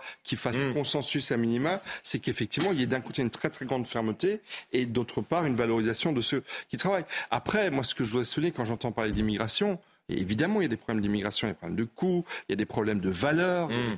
Mais il faut quand même pas oublier que, moi, quand j'entends ce débat, je me dis, on a peut-être une génération de retard. Parce que beaucoup de personnes que l'on croit être des immigrés sont en fait des Français. Mais c'est pris en... oui, mais non, parce que l'immigration, c'est la question des flux. Michel, notre Il y a la question aussi du stock, entre guillemets. Excusez-moi la formule. Oui, non, mais, ne mélangez pas tout, vous avez raison, mais, ah bah justement, je redonne la parole à Judith Vintraud, oui, qui va, qui va préciser l'immigration, on en oublie qu'il y a aussi un problème de gestion de beaucoup de nos concitoyens qui sont aujourd'hui français. Ce sont deux problématiques parce que depuis une génération, ils le sont. Notre technique, ce qui fait l'intérêt et la spécificité aussi de l'étude de Jean-Paul Gorevitch, c'est qu'il prend les étrangers, et aussi euh, les enfants première génération donc euh, d'étrangers. Il les compte à 100% quand les deux parents sont étrangers et à 50% quand un parent seulement euh, est étranger. Mais ces enfants sont français. Mais ces enfants sont français. Mais, ça permet de parler de l'immigration en termes réels et de ne pas se retrouver avec des déclarations de Gérald Darmanin qui nous parle des Mathéo et des problématique avec euh, l'immigration, ce que vous appelez les flux, et effectivement les flux migratoires, c'est un problème auquel il faut euh, s'attaquer. En tout cas, euh, Emmanuel Macron souhaite réguler en partie donc ces flux migratoires, que ce soit des flux illégaux d'immigration, mais également les flux légaux. C'est ce qu'on comprend en tout cas dans son entretien au point. Et il y a une question d'intégration effectivement des, des, personnes qui parfois sont descendantes d'immigrés, mais qui sont françaises. Non, mais je pense que euh, la différence d'autres pays, nous, mm. on n'a pas du tout dans notre pays un objectif de travail, de mise au travail. pour moi, c'est la principale problématique euh, pour tous les euh, sujets. Pour tous les sujets. Et on voit par exemple, je je ne vais pas citer l'Allemagne parce qu'elle a vraiment eu le souci de mettre au travail le fameux 1 euro hein, de, l'heure pour que chaque migrant qui arrive euh, travaille. Mais on va juste parler du Danemark. Le Danemark a mmh, revu complètement euh, son, sa politique euh, migratoire qui est devenue beaucoup plus restrictive parce qu'il s'est rendu compte que les gens qui arrivaient arrivaient pour les aides sociales et qu'ils se, sont posé une, question au niveau du, pays en se disant mais cette contribution, cet État-providence, il a été pensé pour, euh, le, pour les, Danois. Il n'a pas été pensé pour qu'il puisse servir mm. à des personnes qui n'ont jamais contribué. Donc ils sont partis sur cette, euh, cette base-là. La contribution de tous, elle doit euh, venir à ceux qui y contribuent. C'est pour ça qu'ils ont décidé que dorénavant, les personnes qui viennent, avant 5 ans, n'ont droit à aucune aide euh, euh, sociale. C'est pour ça que les gens doivent contribuer aussi à leur installation. On leur demande leur argent, leurs bijoux. Alors chez, nous, c'est des cris d'orfraie. Je voudrais juste rappeler que c'est des sociodémocrates hein, qui, mmh. qui, ont mis ça en, en, place. Ils ont été beaucoup plus loin. Que, que la droite. Il y a aussi la question, effectivement, euh, de pouvoir avoir une carte de séjour. Il faut absolument euh, ne pas, euh, pendant cinq ans, suivre tous les, tous les, les programmes d'intégration. Et puis autre chose, c'est que pour la nationalité... Et réussir les examens. Et réussir les examens. Et pour... Et sinon, vous repassez. Et donc, du, coup, ça vous ramène... C'est la grande différence avec la France. Et, et, par exemple, la nationalité, si vous avez rien que du sursis, du sursis, vous n'aurez jamais la nationalité danoise. Donc voilà. Effectivement, on devrait parfois s'inspirer. Euh, on, va clore ce, sujet. On aura l'occasion, je pense. Et aujourd'hui, je voudrais juste rajouter quelque chose d'autre euh, par rapport aux aides sociales. Vous savez que dans le cadre de l'espace Schengen, hmm. quand vous avez juste une carte de séjour, en Italie ou en Espagne, pour citer que ces deux pays-là, vous pouvez venir en France et vous avez toutes les aides sociales. d'ailleurs, on devrait s'inspirer d'autres pays. Pour aller pour euh, continuer ce que dit Nima, c'est pour ça que moi, ce qui me frappe, c'est Madrid autrefois il y, a, encore 5 ou 7 ans, il y avait beaucoup d'immigrés qui venaient, parce que c'était mm. un chemin naturel pour aller vers la France. Aujourd'hui, ils ne stationnent plus là-bas. Et quand vous demandez aux personnes, aux responsables politiques, mm. là-bas sur place, ou euh, aux personnes qui travaillent à l'ambassade de France, ils vous expliquent tout simplement qu'ils vont directement en France. Mm. exactement pour la raison qui vient d'être donnée par main. Tout de suite, c'est une pompe aspirante. Et, et, ça, c'est vraiment quelque chose qui devient de plus en plus unique, euh, unique en Europe. Juste sur le Danemark, moi, ce qui me frappe, pardon, hein, c'est qu'il n'y aurait pas eu la publication euh, par Dominique Régnier ah de la Fondapol d'une étude sur le Danemark. Non, mais citons-le quand même. Non, mais hein je suis la classe politique ne se serait jamais réveillée. Un excellent rapport. Jamais. Mm. Euh, on aura l'occasion de, poursuivre la discussion, je, pense, parce qu'effectivement, ce sera euh, très certainement l'une des thématiques qui sera abordée lors de la campagne pour, pour les élections européennes à suivre l'année prochaine, mais qui risque de débuter dans, dans, les toutes prochaines semaines, je pense, compte tenu de, de l'actualité. Est-ce que vous avez suivi la, polémique Médine? Euh, on a, on a quasiment euh, assisté à, un feuilleton euh, puisque il y a eu donc ce premier message sur les réseaux sociaux qui a entraîné une, une polémique, un message, disons-le, à, caractère raciste, antisémite. antisémite, pardon, ah antisémite. raciste, c'est la, théorie de Mélenchon. Raciste, c'est la théorie de, de, Mélenchon à ce sujet, mais bon, c'est vrai qu'il a pu tenir dit, parfois le dans. n'est pas raciste. Ah oui, oui, c'est pour cela que parfois. Comme si c'était le problème. Euh, ce n'était pas le problème de base avec, euh, avec ce message euh, rescampé, puisqu'il répondait à, un message notamment de, Rachel Kahn qu'on salue sur, sur ce plateau. Il a donc pu s'expliquer, puisqu'il fallait que, que, que Médine s'explique. C'est en tout cas la, justification des élus d'Europe Écologie Les Verts, puisqu'il était donc invité lors des universités d'été. On écoute, et puis on, on, va écouter aussi Marine Tourdelier, celle qui est à la tête du parti. Je rappelle que je répondais à l'essayiste Rachel Kahn d'une insulte, d'une attaque qui n'a indigné personne. J'ai été qualifié de déchet à trier. Les mots ont un sens. J'ai surréagi. J'ai surréagi et j'ai eu cette maladresse d'utiliser le mot rescapé dont je n'avais pas mesuré. Je n'avais absolument pas mesuré la charge historique et la charge émotionnelle que comprenait ce mot. Je n'avais absolument pas non plus calculé, ou plutôt visé la famille de l'essayiste Rachel Kahn, ni qui que ce soit qui avait vécu la Shoah, qui avait vécu la déportation. Tout de suite, quand je, me suis rendu compte de cette erreur, je m'en suis amendé, je m'en suis excusé dans la foulée, auprès de la concernée et auprès également de tous ceux qui avaient pu être heurtés par ce tweet-là. tweet, euh, je le répète, à caractère euh, antisémite et non pas euh, raciste. Merci de m'avoir repris. On va écouter ce que, ce que dit Marine Tondelier pour justifier la venue, le maintien de l'invitation de, ce rappeur. Elle est mal à l'aise, disons-le. Elle le dit d'ailleurs très clairement. Je ne vais pas demander à Médine si oui ou non il est antisémite et si oui, bah alors comment on fait? Il dit qu'il ne l'est pas. Je veux qu'il démontre qu'il ne l'est pas, qu'il explique ses erreurs et qu'il les reconnaisse. Il a commencé à le faire d'ailleurs, et vous savez, euh, moi quand je regarde dans le milieu politique, il y a plein de gens qui en sont incapables. Je sais que dans le milieu du rap, c'est pas quelque chose non plus de très euh, coté les excuses, euh, les repentances, le fait de dire je me suis trompé.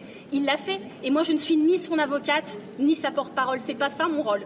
Mais j'attends aussi du débat public qu'on soit capable de poser, oui, des sujets difficiles. Et si notre parti, dans cette séquence précise, personne n'est à l'aise, ni vous, ni nous, ni Marie, ni Cyril, ni moi. Moi, mon rôle, c'est juste de dire qu'on euh, l'a fait et d'assumer ça. Mais personne n'est à l'aise.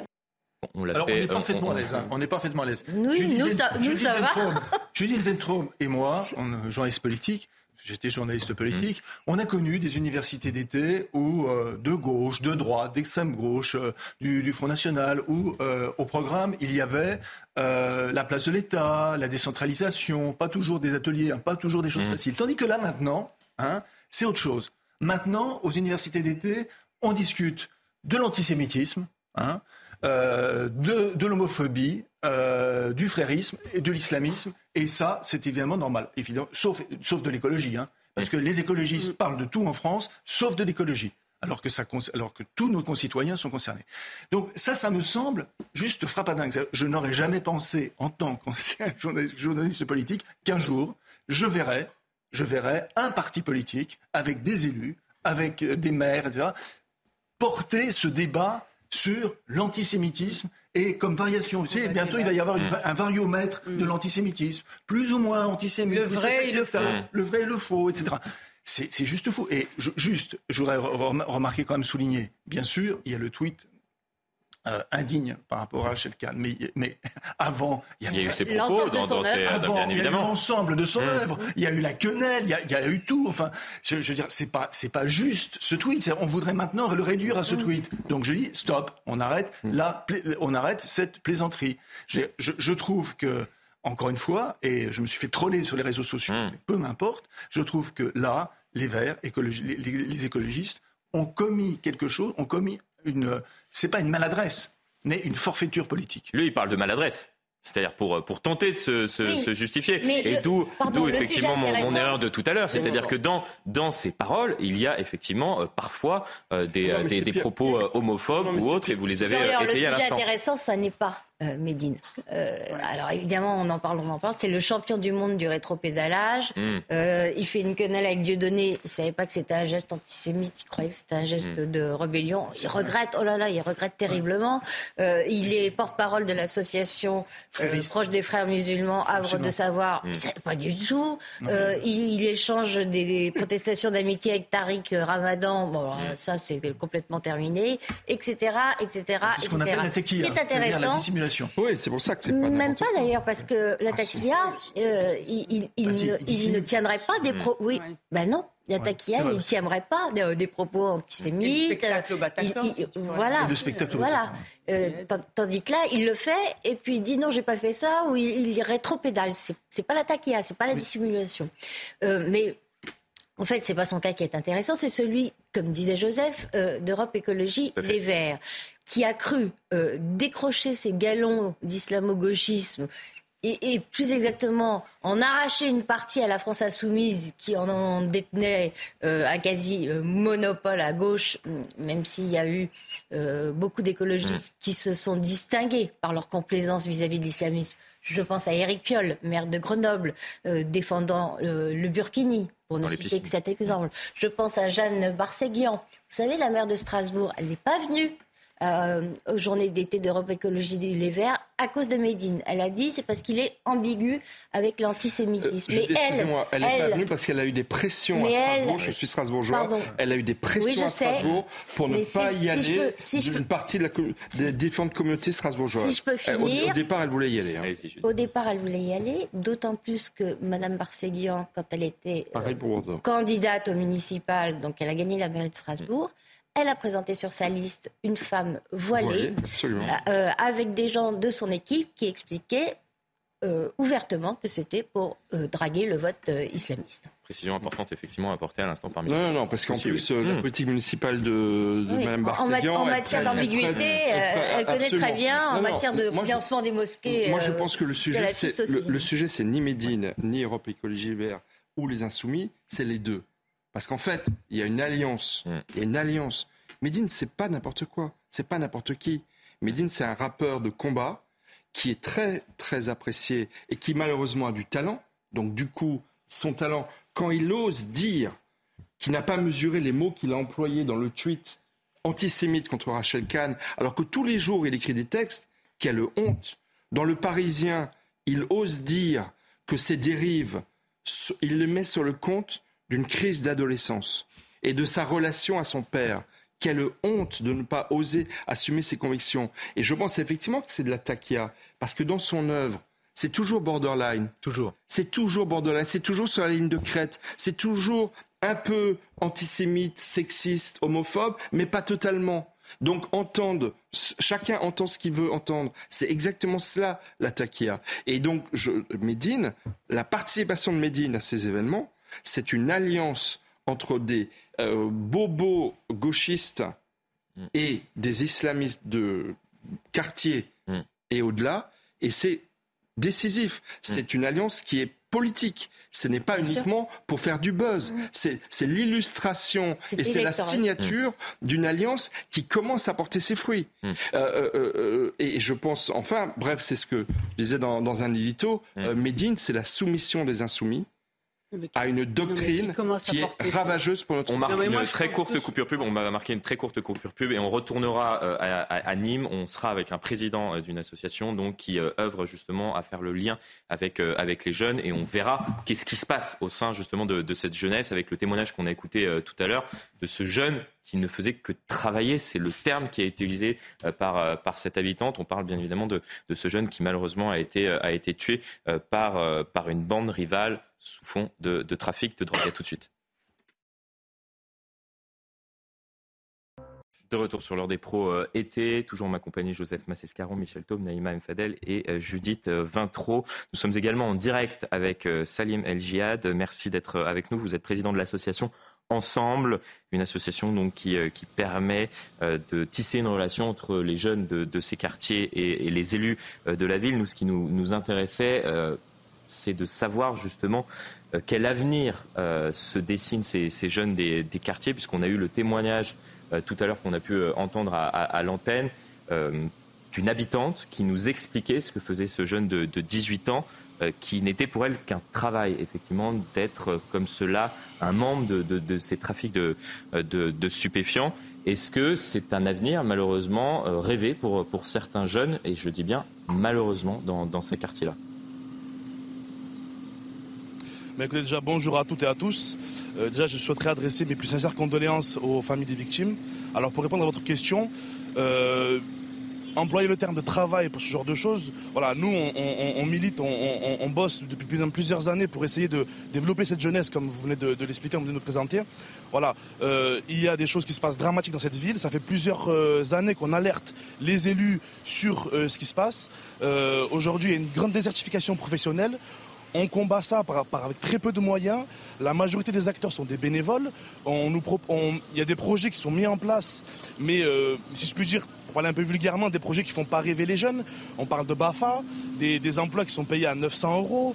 On parle voilà, des, choses, voilà, des, travaux dans les intérims. C'est parfois des métiers qui sont très précaires, très courts. Et aujourd'hui, voilà, on est dans une, société aussi de forte consommation où les jeunes, par euh, l'impact euh, de tout ce qui va être la musique, les films, euh, qui font un peu rêver cette jeunesse de 18 à, 25 ans, voilà, il faut un peu rêver. Et aujourd'hui, ils sont dans, dans, dans dans l'extravagance. Voilà, ils veulent de l'argent, beaucoup d'argent, etc. Et tout. Et aujourd'hui, les, propositions qu'on leur propose ne sont pas à la hauteur de leurs exigences. Alors, il y a forcément un, travail à revoir au niveau, bien sûr, des, euh, du champ euh, des propositions, mais aussi un travail à faire au niveau des jeunes, voilà, pour qu'ils euh, soient plus conscients de la réalité des choses, parce qu'on voit aujourd'hui qu'il y a, ben, il y a des meurtres, des trucs très dramatiques. De, vous couper. là, effectivement, il n'y a, a, aucune formation pour l'instant de, quelques mois, voire de quelques semaines, qui permet de gagner 2, 3, 4 000 euros euh, sur, sur l'ensemble du mois. Donc ah lorsque l'on dit ça fait rêver une certaine jeunesse parce que c'est de l'argent facile, oui, enfin, il y a, y a, un moment, euh, il faut aussi se retrousser euh, les, les, les, manches et travailler. On a tous fait des, des jobs à 900 euros pour pouvoir financer nos, nos études. On ne peut pas être comme cela dans, dans la victimisation permanente et, permanente. Et, et, et, les jeunes, par exemple, qui, qui travaillent dans, dans des petites communes, ils l'ont passé euh, le, BAFA et, je peux vous parler, mais y compris de mon, expérience personnelle, où on était payé loin de, de, 900 euros. Lorsqu'il y a des stages qui sont payés 200, 300, 400, 500 euros, c'est ça. C'est-à-dire qu'il y a aussi une récompense au bout de certains mois, certaines années, et qui sont loin de, l'argent facile. Euh, je, suis désolé, mais j'ai du mal à vous, à vous, à vous, comprendre sur, sur le fait qu'il faut, comme cela, euh, peut-être permettre à, une jeunesse de pouvoir gagner 2000 euros en ayant, en ayant un BAFA c'est le début de la vie aussi. Parfois, c'est complexe. il faut, il faut faire rêver ces jeunes, ça je vous, je vous rejoins, mais, mais avec d'autres idéaux. Il faut faire rêver tous les, les, jeunes, mais il faut faire rêver en fait tous les jeunes de France. Oui, tous les jeunes de France, y compris, oui. Sur les quartiers, il n'y a pas de jeunesse. énormément d'argent mis en place dans le cadre des, appels à projets, des demandes de, de, subventions des associations. Il y a des gamins qui vont au, sport d'hiver, qui vont à des colonies. non, mais attendez, qui, pour, pour, rien. Euh, moi-même, j'ai été écoutée animatrice, chef de projet développement social et urbain, déléguée du préfet, donc je travaille sur les quartiers, donc je sais les financements qu'on a parfois sur les quartiers qu'on n'a pas hors des quartiers. Et je voudrais aussi parler des, gamins de la ruralité. Si vous connaissez, je me permets, madame, je me permets, madame, de vous le dire. Oui, je me permets, madame, de vous le dire. Si vous connaissez justement si vous, trouvez juste, si vous connaissez justement ce milieu et connaissez la hauteur des financements, vous savez qu'aujourd'hui, une association de quartier est financée à 5-10 000 euros. Euh, oui, 5-10 000 euros. Et 5-10 000 euros, il faut comprendre le paiement des loyers, des, des factures, etc. Non, écoutez, on est des acteurs de terrain, peut-être que ça peut varier en fonction des villes, mais aujourd'hui ici, on a de très faibles financements pour essayer de mettre des projets, de mettre des projets en place. Et si vous avez travaillé à la sous-préfecture, madame, vous savez qu'il y a un, appel à projet qui s'appelle les fonds interministériels de prévention de la délinquance sur Nîmes qui sont financés majoritairement pour financer des caméras de surveillance, des caméras de surveillance qui sont, donc ça veut dire qu'on préfère voir un délit et après potentiellement le traduire en justice plutôt que faire de la prévention. Donc vous connaissez ça, vous rigolez, donc si vous connaissez, madame, avec tout le respect que j'ai pour vous. À un moment, le reste n'a pas marché. Il y a des financements qui sont donnés aux associations. Donc ça veut dire quoi On baisse les bras Ça veut dire, qu'on baisse les bras et on ne fait plus rien alors, madame Excusez-moi, c'est votre argument. C'est-à-dire que vous, finalement, de ce que vous avez dit tout à l'heure, vous justifiez mais attendez, on a tous fait que des vacations, euh, des, petits boulots, des petites vacations, je n'ai pas justifié, en espérant euh, un, meilleur lendemain. J'ai mis en avant un argumentaire. C'est ça qu'il faut leur apprendre aux gamins, c'est qu'il y a l'effort, mmh. qu'effectivement, on n'arrive pas comme ça. À un moment, on a des pro un projet Aujourd'hui, on est là, on, on est sur le terrain à l'année. C'est ce qu'on fait, madame, mais bien sûr. Mais oui, notre travail. et heureusement qu'il y a des... Notre travail gratuitement, madame. Vous savez ça, on le mmh. fait gratuitement, madame. On est bénévole depuis plusieurs années et je ne suis pas le seul. Je parle au nom de plusieurs associations nîmoises et pas que de Nîmes, de la France entière qui œuvrent aujourd'hui soit avec des contrats très précaires ou bénévolement, pour essayer de transmettre ces valeurs-là, justement cet espoir aux jeunes. Et aujourd'hui, mis à part le débat, madame, qu'on peut avoir entre vous et moi, moi je veux m'adresser à la France, aux jeunes. Aujourd'hui, on est un gage d'espoir. On veut montrer que les grands frères des quartiers peuvent aussi montrer une autre image. On a besoin de nouveaux modèles, pas des modèles qu'on voit, la crime, dans les Pablo Escobar, c'est des modèles qui servent à rien, qui amènent qu'à ce qu'on voit aujourd'hui comme, comme, comme effet néfaste. On veut montrer des modèles d'espoir, des modèles d'engagement pour que la jeunesse aujourd'hui qui nous suive, les petits, qui une génération là, je suis désolé des termes, peut-être qu'il y en a qui vont m'en vouloir pour ce que je vais dire, mais une génération, on l'appelle la génération sacrifiée. Et une génération qui est dans, un, dans une matrice, si je peux dire ça comme ça. Et même nous, on n'a pas de, de recettes secrètes, on n'a pas de, voilà, on n'est pas des magiciens. Mais on veut parler pour les petits frères et les petites sœurs. Ils ont eu 12 ans, 10 ans, 15 ans. Et on veut leur montrer qu'il y a de l'espoir, qu'on peut mener une vie sans passer par les réseaux. En, moi, tout à l'heure, on parlait de BAFA. Dis moi-même le BAFA. J'ai un DGF, donc je suis passé par la filière d'animation. Donc c'est des domaines que je connais moi aussi, madame. Mais le BAFA, monsieur, dans votre euh, moi je l'ai eu, je l'ai payé. Vous voyez Aujourd'hui, il est gratuit dans les villes, le BAFA par exemple. Oui, comme beaucoup de personnes, madame. Mais oui, mais ça, questionne aussi. C'est que, voilà, aujourd'hui, il y a beaucoup de choses qui sont faites. Vous savez, hein, on est dans un pays où tout est de l'ordre du, euh, du possible. Nous avons euh, un pays où il y a des aides, euh, où il y a les bourses, où il y a des aides aux formations. Les missions locales, vous savez bien, monsieur, on peut passer le permis de conduire euh, gratuitement, alors que par exemple sur la Vous parlez de la mission locale, excusez-moi madame, je vais intervenir. Vous parlez de la mission locale qui est. C'est une structure très intéressante. Aujourd'hui, des membres de la mission locale nous proposent à nous, qui nous sommes bénévoles, d'aller sur le terrain rencontrer les jeunes et de leur ramener des effectifs. Ça, c'est vrai. dire que nous, aujourd'hui, on est sur le terrain, on n'a pas d'argent, on est des bénévoles. Mais c'est scandaleux, madame. Et après, on nous dit qu'on met les moyens à disposition. Je suis désolé, ils sont mis, mais à moitié. Et je vais vous dire une autre chose. Je vais prendre l'exemple de la fête de la musique, qui a du fait dans hmm. beaucoup de villes de, France. France. Quand on va en centre-ville, on voit des grandes fêtes, des grands artistes qui viennent, et c'est bien, il faut faire vivre une ville, c'est très important. Mais dans les quartiers, qu'est-ce qui se passe? On voit deux plots, euh, une, petite, table, une baffe qui fait de la musique, ah, et c'est tout ce qu'on propose. Euh, euh, monsieur Salim, excusez-moi oui, de vous le dire. La discussion eh bien, pour moi, ça doit être en centre-ville et l'ensemble des habitants doivent se retrouver dans cet espace qui est le centre-ville, ensemble, dans une altérité, une mixité. C'est utopique, madame, c'est utopique. Vous savez très bien qu'il y a des communautés, qui sont stigmatisées les uns envers les autres et qu'ils n'arrivent pas à se mélanger, madame, pour l'instant. Non, mais on vous, pourra vous mettre d'accord ce matin. Merci, euh, merci à vous deux. On va poursuivre la, discussion euh, ensemble. Merci également à, vous pour euh, pour votre pour votre témoignage. Merci à vous. Moi, effectivement, ce qui merci, monsieur. ce qui m'interpelle entre guillemets, c'est c'est la victimisation parfois bah de, de, de, ces jeunes où on a l'impression que rien n'est fait de, depuis des années, que in fine il faut comme cela leur permettre d'avoir une formation gratuite et puis ensuite de pouvoir avoir un boulot payé 2 3 000 euros. Enfin, pensons à à tous ces métiers sous-payés dans, notre pays, euh, les enseignants, euh, le personnel pénitentiaire, ces policiers qui œuvrent aux côtés de ces, quartiers. Enfin, moi, je comprends hein, les jeunes qui, qui rient euh, à la tête des, policiers qui œuvrent dans ces quartiers. Hein. Ils se font deux, deux ou trois fois plus d'argent qu'eux, comme ça, sans formation. Commencé à travailler, j'ai commencé à travailler, j'étais animatrice dans un centre culturel, je m'occupais d'un foyer de jeunes, j'avais deux enfants et je faisais 20 heures à minuit pour gagner ma, euh, vie. Voilà. Et c'est ça qu'il faut leur donner comme euh, discours aux gamins. Joseph Massescaron. Je, je retiens le terme euh, génération sacrifiée. Oui, je sais. Non, franchement, je retiens. Parce que ça, c'est. Il y a eu un moment donné, il y a eu un basculement. Je, passe trop hein.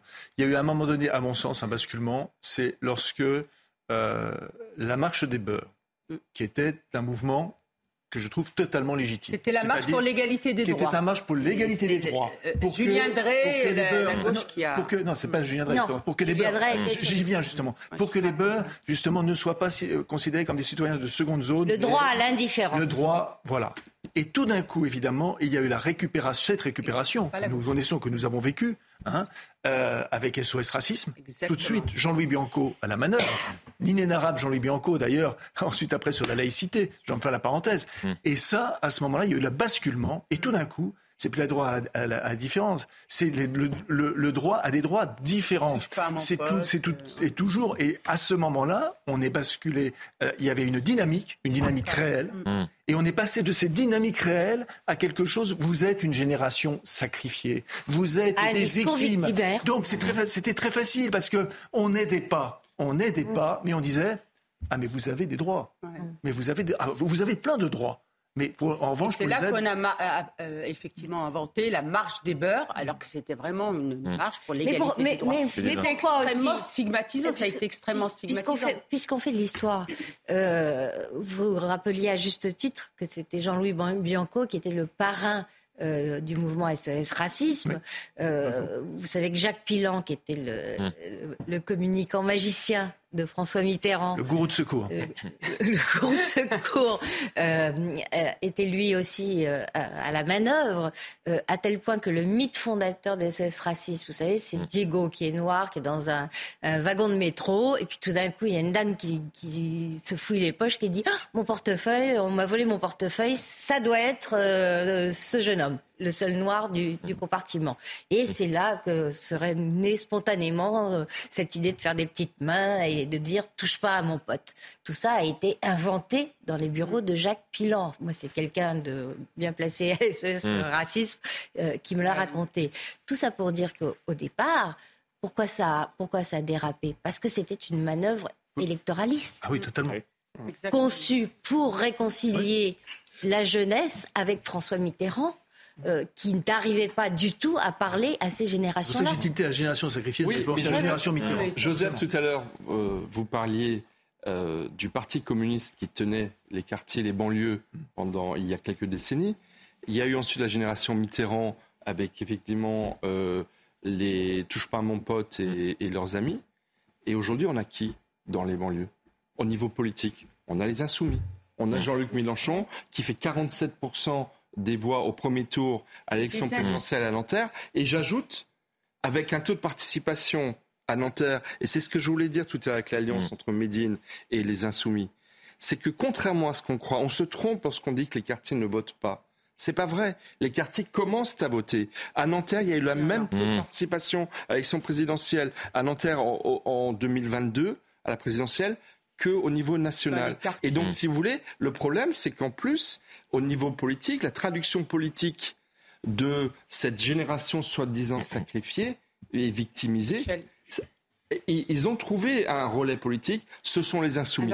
et, c'est dramatique parce que justement, ça fait qu'on a deux France qui s'affrontent de plus en plus et qui vont s'affronter de plus en plus. Euh, Michel, la, génération sacrifiée, excusez-moi, et je vous donne la euh, parole dans, un instant, on aura l'occasion d'écouter euh, Gérald Darmanin à ce sujet. Ce sont peut-être justement ces Français qui payent leurs impôts, qui travaillent dans un premier temps, qui payent leurs impôts et qui voient leurs impôts être comme cela euh, déversés euh, parfois euh, dans certaines politiques de la ville, sans résultat malheureusement, et qui, eux, ne reçoivent aucune aide. Et s'il y a bien une génération sacrifiée et s'il y a bien une fracture entre les Français, je pense qu'elle vient de là.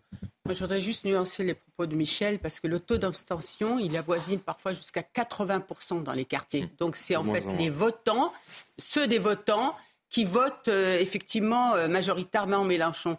Moi, ce que je pose aussi, c'est la question du rapport à la citoyenneté.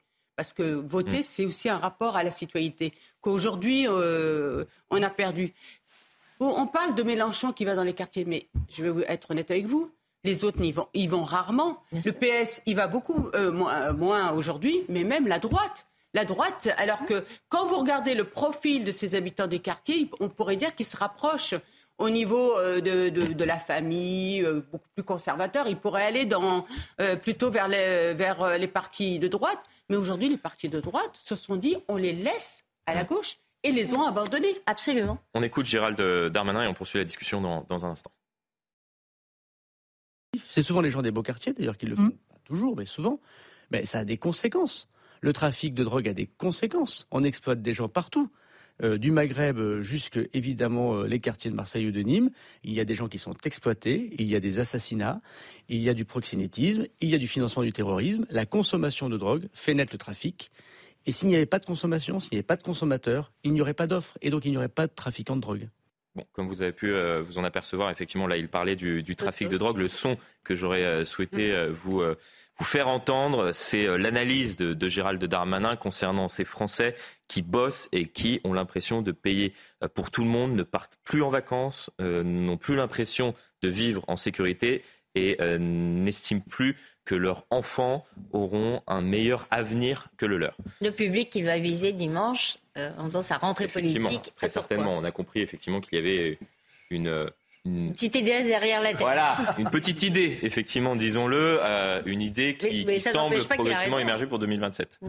Jeudi 23. Oui, ça n'empêche pas qu'il a raison. Il veut s'adresser aux gens qui gagnent moins de 2000 euros par mois ou moins de 2500 euros par mois. Je ne me rappelle plus le chiffre. Entre 800 et 2500. Voilà, entre 800 et, 2500 euros euh, par mois. Et, il explique, et ça fait longtemps qu'il le dit, euh, il explique à Emmanuel Macron qu'en délaissant ces gens-là, euh, tandis que Marine Le Pen, elle, engrange leur vote, eh bien, mm. on va offrir la victoire à Marine Le Pen en 2027.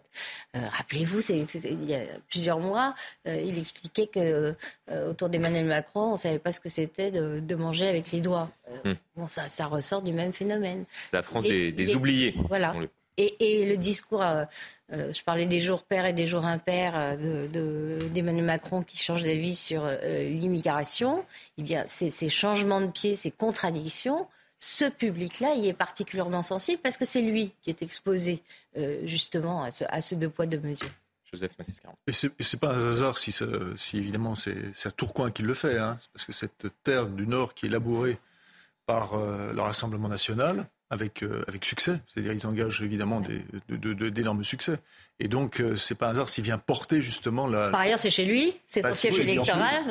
C'est euh, doublement. Donc, et, et, plus que. Je, je, pense que lui emploie le terme classe populaire, parce que le mot populaire, évidemment, différencie. Mais je, je, crois qu'il pense également aux classes moyennes. Enfin, pas simplement. Oui, il a parlé des classes moyennes. C'est les, les, classes moyennes qu'il a. alors là, les classes moyennes, ça c'est. elles n'existent plus. Hein. Depuis, le début de euh, la présidence Macron, elle n'existe plus. Je, pense que Darmanin n'a pas fini de, faire vivre Emmanuel Macron ce que Nicolas Sarkozy en son temps faisait vivre à Jacques Chirac. C'est d'autant plus vrai. C'est d'autant plus vrai. Euh, mm. je pense que, euh, contrairement à ce qu'il dit, évidemment, parce qu'il est obligé à une certaine retenue, dimanche à Tourcoing. Et c'est vrai que le contexte mmh. sécuritaire, mmh. évidemment, j'ai envie de dire, facilite son agenda. c'est, je pense, le coup d'envoi d'une d'une ambition présidentielle. C'est d'autant plus vrai que dans l'interview entre dans, dans, le point, l'interview mmh. qu'il livre au point, euh, lorsqu'il parle justement de la loi sur l'immigration, euh, Emmanuel Macron dit voilà, j'ai décidé, mmh. ceci va se faire, ceci va se faire, à charge ensuite pour Gérard Darmanin de, de mettre en musique. C'est-à-dire, c'est simplement la vieille formule chiracienne je décide et exécute. Mmh. Voilà. Donc c'est vraiment une. Effectivement, c'est un petit peu cela qu'on peut percevoir lorsque l'on lit euh, l'entretien euh, d'Emmanuel Macron, euh, la grande explication donc à nos. Mais, mais à part ça, Emmanuel Macron est tout à fait ouvert au dialogue et à la concertation puisqu'il convoque les chefs de parti la semaine prochaine. On aura l'occasion d'en reparler, je pense. Je pense qu'il devrait être ouvert à la concertation avec Gérald Darmanin. On termine cette émission. Juste Gérald Darmanin. Juste. Il nous reste? Allez, une petite euh, minute. On va euh, terminer cette émission par, l'hommage national qui est rendu euh, aujourd'hui au général Georges Lin, cérémonie d'honneur militaire qui se déroulera dans, quelques minutes aux Invalides, que vous allez pouvoir suivre sur, sur CNews grâce à l'excellent Anthony Favali. On va peut-être écouter une dernière fois Jean-Louis Georges Lin qui, qui s'exprimait concernant la reconstruction de la cathédrale Notre-Dame, dont il avait la charge depuis, depuis 2019. Et et tout, tout, ce qu'il a pu donner ces dernières années, entre 2019 et, 2023, justement pour, pour reconstruire euh, Notre-Dame, ça a été euh, effectivement assez, assez physique également euh, pour lui. Je voulais, je voulais trouver une formule peut-être qui, qui colle le plus au général qu'il était concernant son engagement. Voilà. Il a donné de, de, sa personne, de son, de son corps pour, pour justement permettre euh, dans un premier temps la, sécurisation de, l'édifice et dans, dans, un second temps la, reconstruction de Notre-Dame. On l'écoute concernant la flèche qui est en train justement progressivement de, s'élever euh, dans, dans le ciel parisien. Je crois pouvoir dire qu'à la fin de l'année, nous verrons la flèche dans le ciel de Paris et nous verrons les fermes posées à la fois sur les transepts et sur la nef et le chœur. Et finalement, on retrouvera la silhouette de la cathédrale. Oui, effectivement, euh, puisque euh, sa dernière grande œuvre, entre guillemets, c'était justement de, pouvoir respecter le délai qui avait été, oui, puisque c'était c'était tout ça. C'est le, le, délai de 5 ans pour euh, reconstruire la cathédrale Notre-Dame de Paris, qui était l'ambition du, du, président de la République. Il y aura un hommage aujourd'hui, mais je crois que le meilleur hommage qu'on puisse lui rendre, ce sera d'inaugurer en temps et en heure la cathédrale Notre-Dame de Paris en, décembre de l'année prochaine. C'est sûr que et, et je trouve aussi d'avoir un général, un homme d'armée Mm. Euh, remplir une œuvre euh, sociale, citoyenne, civique, je trouve que ça a beaucoup de sens également. Parce qu'on cantonne souvent l'armée dans une fonction militaire, mais nos généraux, euh, ils ont aussi parfois un dessin qui va au-delà de la fonction strictement militaire. Je trouve que ça a énormément de sens, le parcours de, ce général. On a les, premières images qui nous proviennent effectivement de, de, la cour des Invalides où aura lieu cet hommage national au général Georges Lin. Euh, euh, qui, débutera par, des honneurs du président de la République, marseillaise, puis, euh, puis passage en revue des, troupes, comme c'est l'usage effectivement pour, un hommage national comme, cela. C'est important pour vous, à vos yeux, justement, de, rendre un, hommage au, général Georges Lin, ancien chef d'état-major des, des, armées. On notera la présence, et c'est assez symbolique, d'un détachement de la brigade des sapeurs-pompiers, puisqu'on parlait de Notre-Dame à l'instant, de Paris, euh, qui, jalonnera notamment les, marches de la cathédrale Saint-Louis des Invalides lors de la sortie euh, du, cercueil. Ce sera à vivre tout à l'heure sur, notre antenne afin de rendre hommage donc euh, à, ces soldats du, feu dans le combat qui a été le leur pour, sauver Notre-Dame. On parle effectivement de, la personne qui était Jean-Louis Georgelin. Il y a eu énormément de, personnalités politiques qui lui ont rendu hommage lors de l'annonce donc de, son décès. Lui qui qui était de, retour dans, ces montagnes pyrénéennes, effectivement, euh, qui, euh, qui tentait parfois euh, de, s'isoler du, monde. Il aimait, je le disais à l'instant, se rendre à, la cathédrale Notre-Dame de, Paris. On se souvient, et ça a été parmi l'ensemble des, hommages, on a, notamment expliqué, et, je parlais du, rapport qu'il a pu avoir avec, avec cet édifice. Je rappelle qu'il était, qu'il était chrétien, pratiquant, et que forcément, en plus de son, euh, de son parcours euh, militaire qui, a bien évidemment, qui lui a bien évidemment euh, servi dans, dans la gestion justement de, cette reconstruction. Il avait également cette, cette affection personnelle pour, pour cet édifice et peut-être le plus grand hommage qu'on puisse lui rendre, effectivement, c'est de tenir les temps.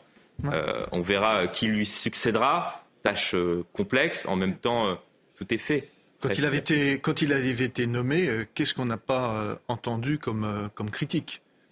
Quelle idée, enfin moi je me souviens très bien, hein, mm. quelle, idée, un général, mais pourquoi et tout. Donc, et ce rapport, en effet, montre que bah, un général, bah, ça, ça dirige des hommes, ça, mm. dirige des équipes. C'est quand même un rappel, comme ça avait été fait, Michel en a, a parlé.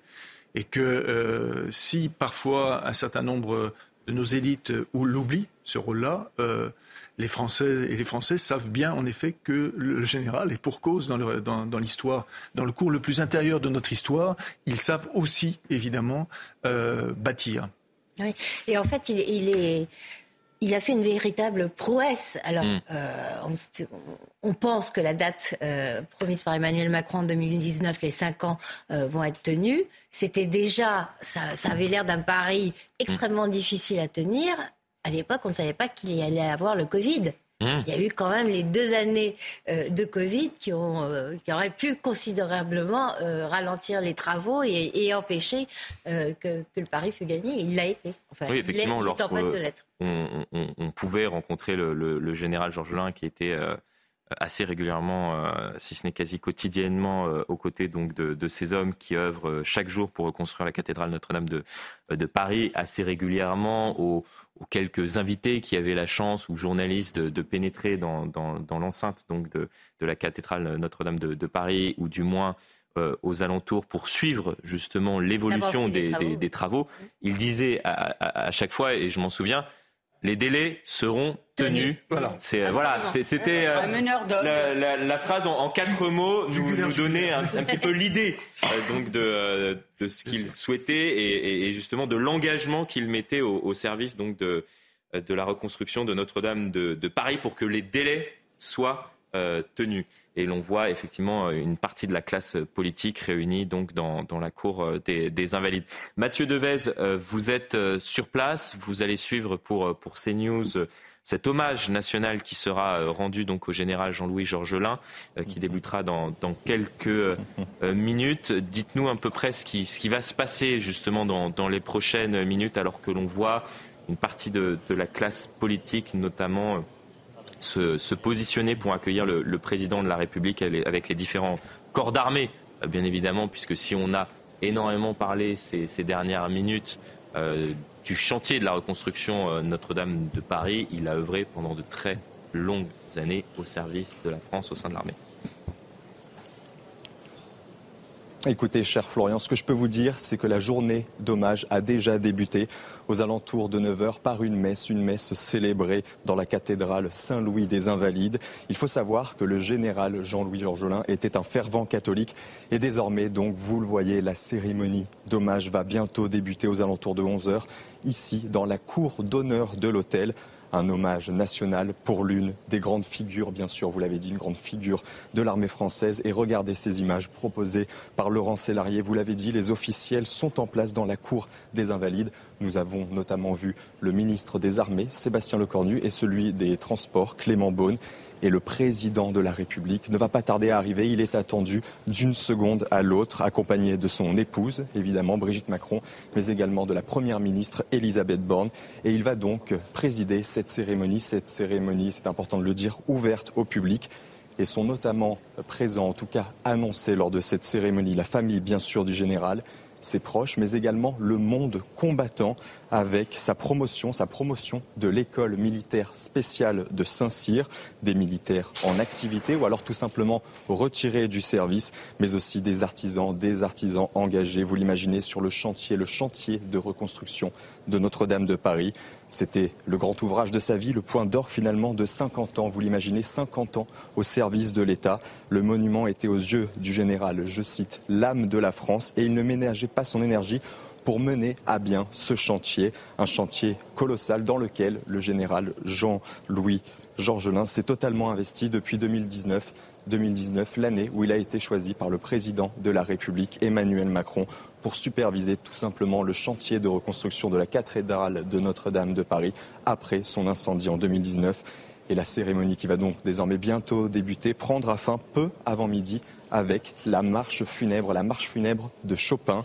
Et dans quelques jours, le 31 août prochain, les funérailles du général seront célébrées dans son village natal d'Aspet, en Haute-Garonne. Merci à vous, Mathieu Devez. Merci également à, Laurent Sélarié qui est derrière la caméra. La France rend aujourd'hui hommage à un héros national, Jean-Louis Georgelin, ancien chef d'état-major des armées, brutalement décédé la semaine dernière. Il était à la fois un génie militaire